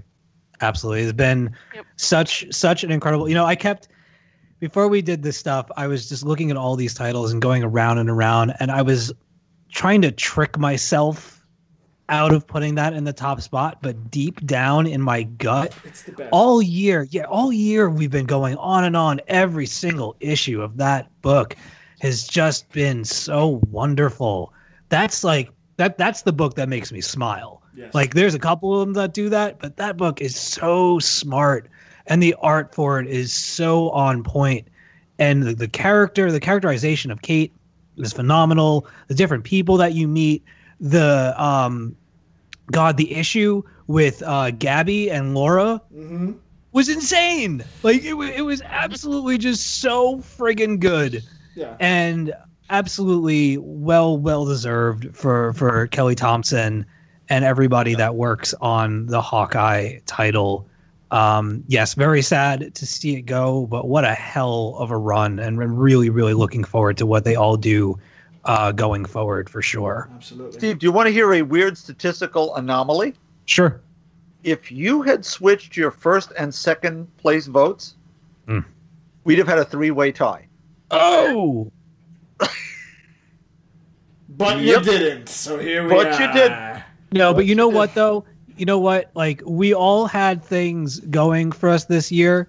I'm sad that that obviously I connected with God Country uh, in a way that others didn't, and that's fine. But like if you look at everybody's a winner here, but if you look at some of the bigger categories that we have between the Wicked and the Divine, Silver Surfer, and Hawkeye all taking that's- away huge awards, Well, you can't ask would- for a better spread than that. That would have been our three-way tie. Well, there so you go. that they, if they each won one of the three big ones, there you go. There you go. Wow. All right. So, That's I'm it. happy. Congratulations. I'm, I'm pretty Yeah. happy with this. oh, I'm I thrilled with it. I'm so I'm so spread. glad that, that Hawkeye won. That's amazing. Should we uh, recap? Yeah. Let's um let's go let's go through the through Just the the categories. winners. Just the top. again. Just the top. Yeah, just the winners. Just the top right. Uh, for media adaptation, our selection was Wonder Woman, as was the listener's choice. For breakthrough writer, we had Gabby Rivera. Listeners had Donny Cates. Breakthrough. Gabby Rivera. yes, Awesome. Gabby Rivera. Breakthrough artist for us, it was Jonas Goonface in a tight, tight election. The listener pick was Linda Sejic. Best new series, Hawkeye, in a nearly unanimous vote. Hawkeye was the listener pick as well. Graphic novel. Best we could do was our choice. My favorite thing is Monsters was the listener's choice. Oh, there you go. Publisher, our only unanimous pick, Boom Studios. Four pl- first place votes from us. Image was the listener pick with 47.75%. Single issue one shot. Ugh. Our pick, Batman Annual number two, which was the listener's pick at 49%. Nice. Best miniseries, much hand wringing, but it was Motor Girl, Yes. which took our vote. Mr. Miracle with only 20% of the listener vote, as so many votes were cast for everything, including other, quite a bit. Miniseries for listeners, Mr. Miracle. Best ongoing, Joey, get ready. say it. You got to say it. The Wicked and the Divine! Yes, was was our pick and the listeners' pick with 36%. Beautiful. Best artist, our pick was Joelle Jones. Listener pick was Stjepan Sejic. Our best writer and the listener were the same, Tom King, and he was the only majority winner at 54% of the listener vote. Best story arc, our pick was Silver Surfer finale. Hmm. Batman Rules of Engagement was the listener pick.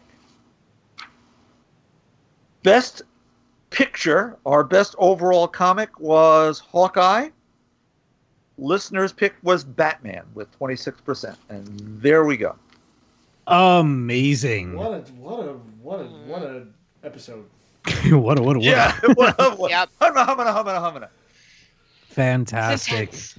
Very All right. Wow. Oof. Well, this is one for the books, that's for sure.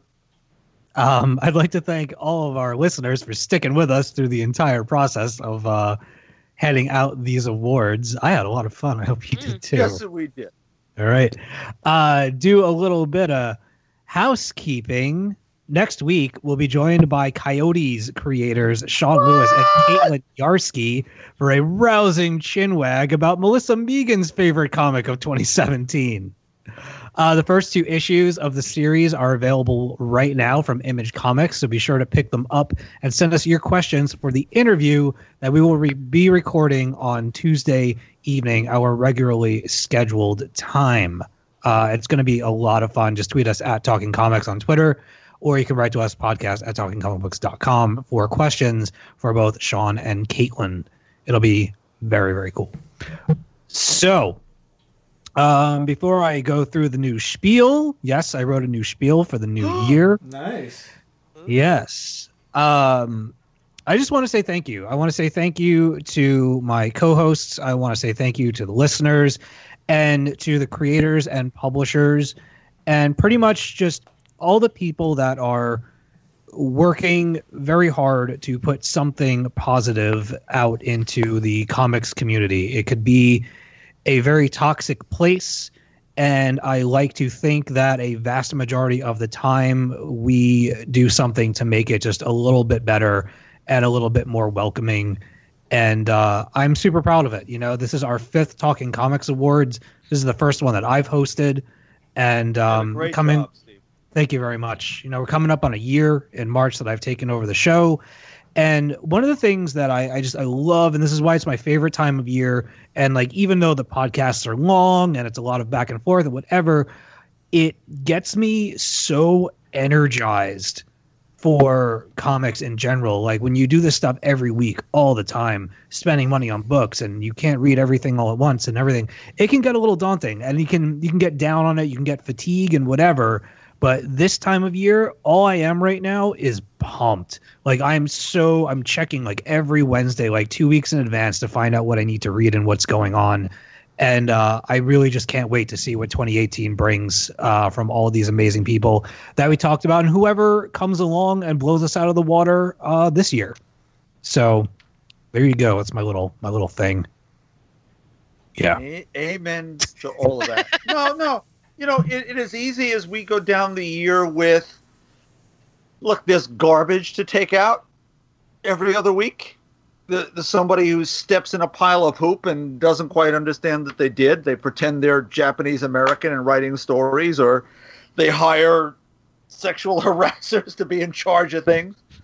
But when you look as we did now across these categories and these great books and these amazing creators who are in this for the art and the storytelling and the positivity of it and the spread of what we talked about here.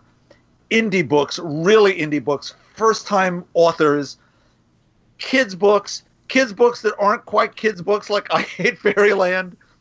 Um, you name it fantasy, science fiction, superheroes, slice of life, world history, best we could do. This is, I, I'm, look, we're covering ourselves in glory to, to put this with these other people's works, but I think we celebrated a, the, the best slice of comics that you could imagine that 2017 had to offer. I know there are people say, well, you forgot this one. Yeah, but we got all these right Mhm. and I'm really thrilled with with our selections. And my thanks to all my co-hosts for what we did this year. Yes, very much, very very much. Uh, anybody else before we wrap things up?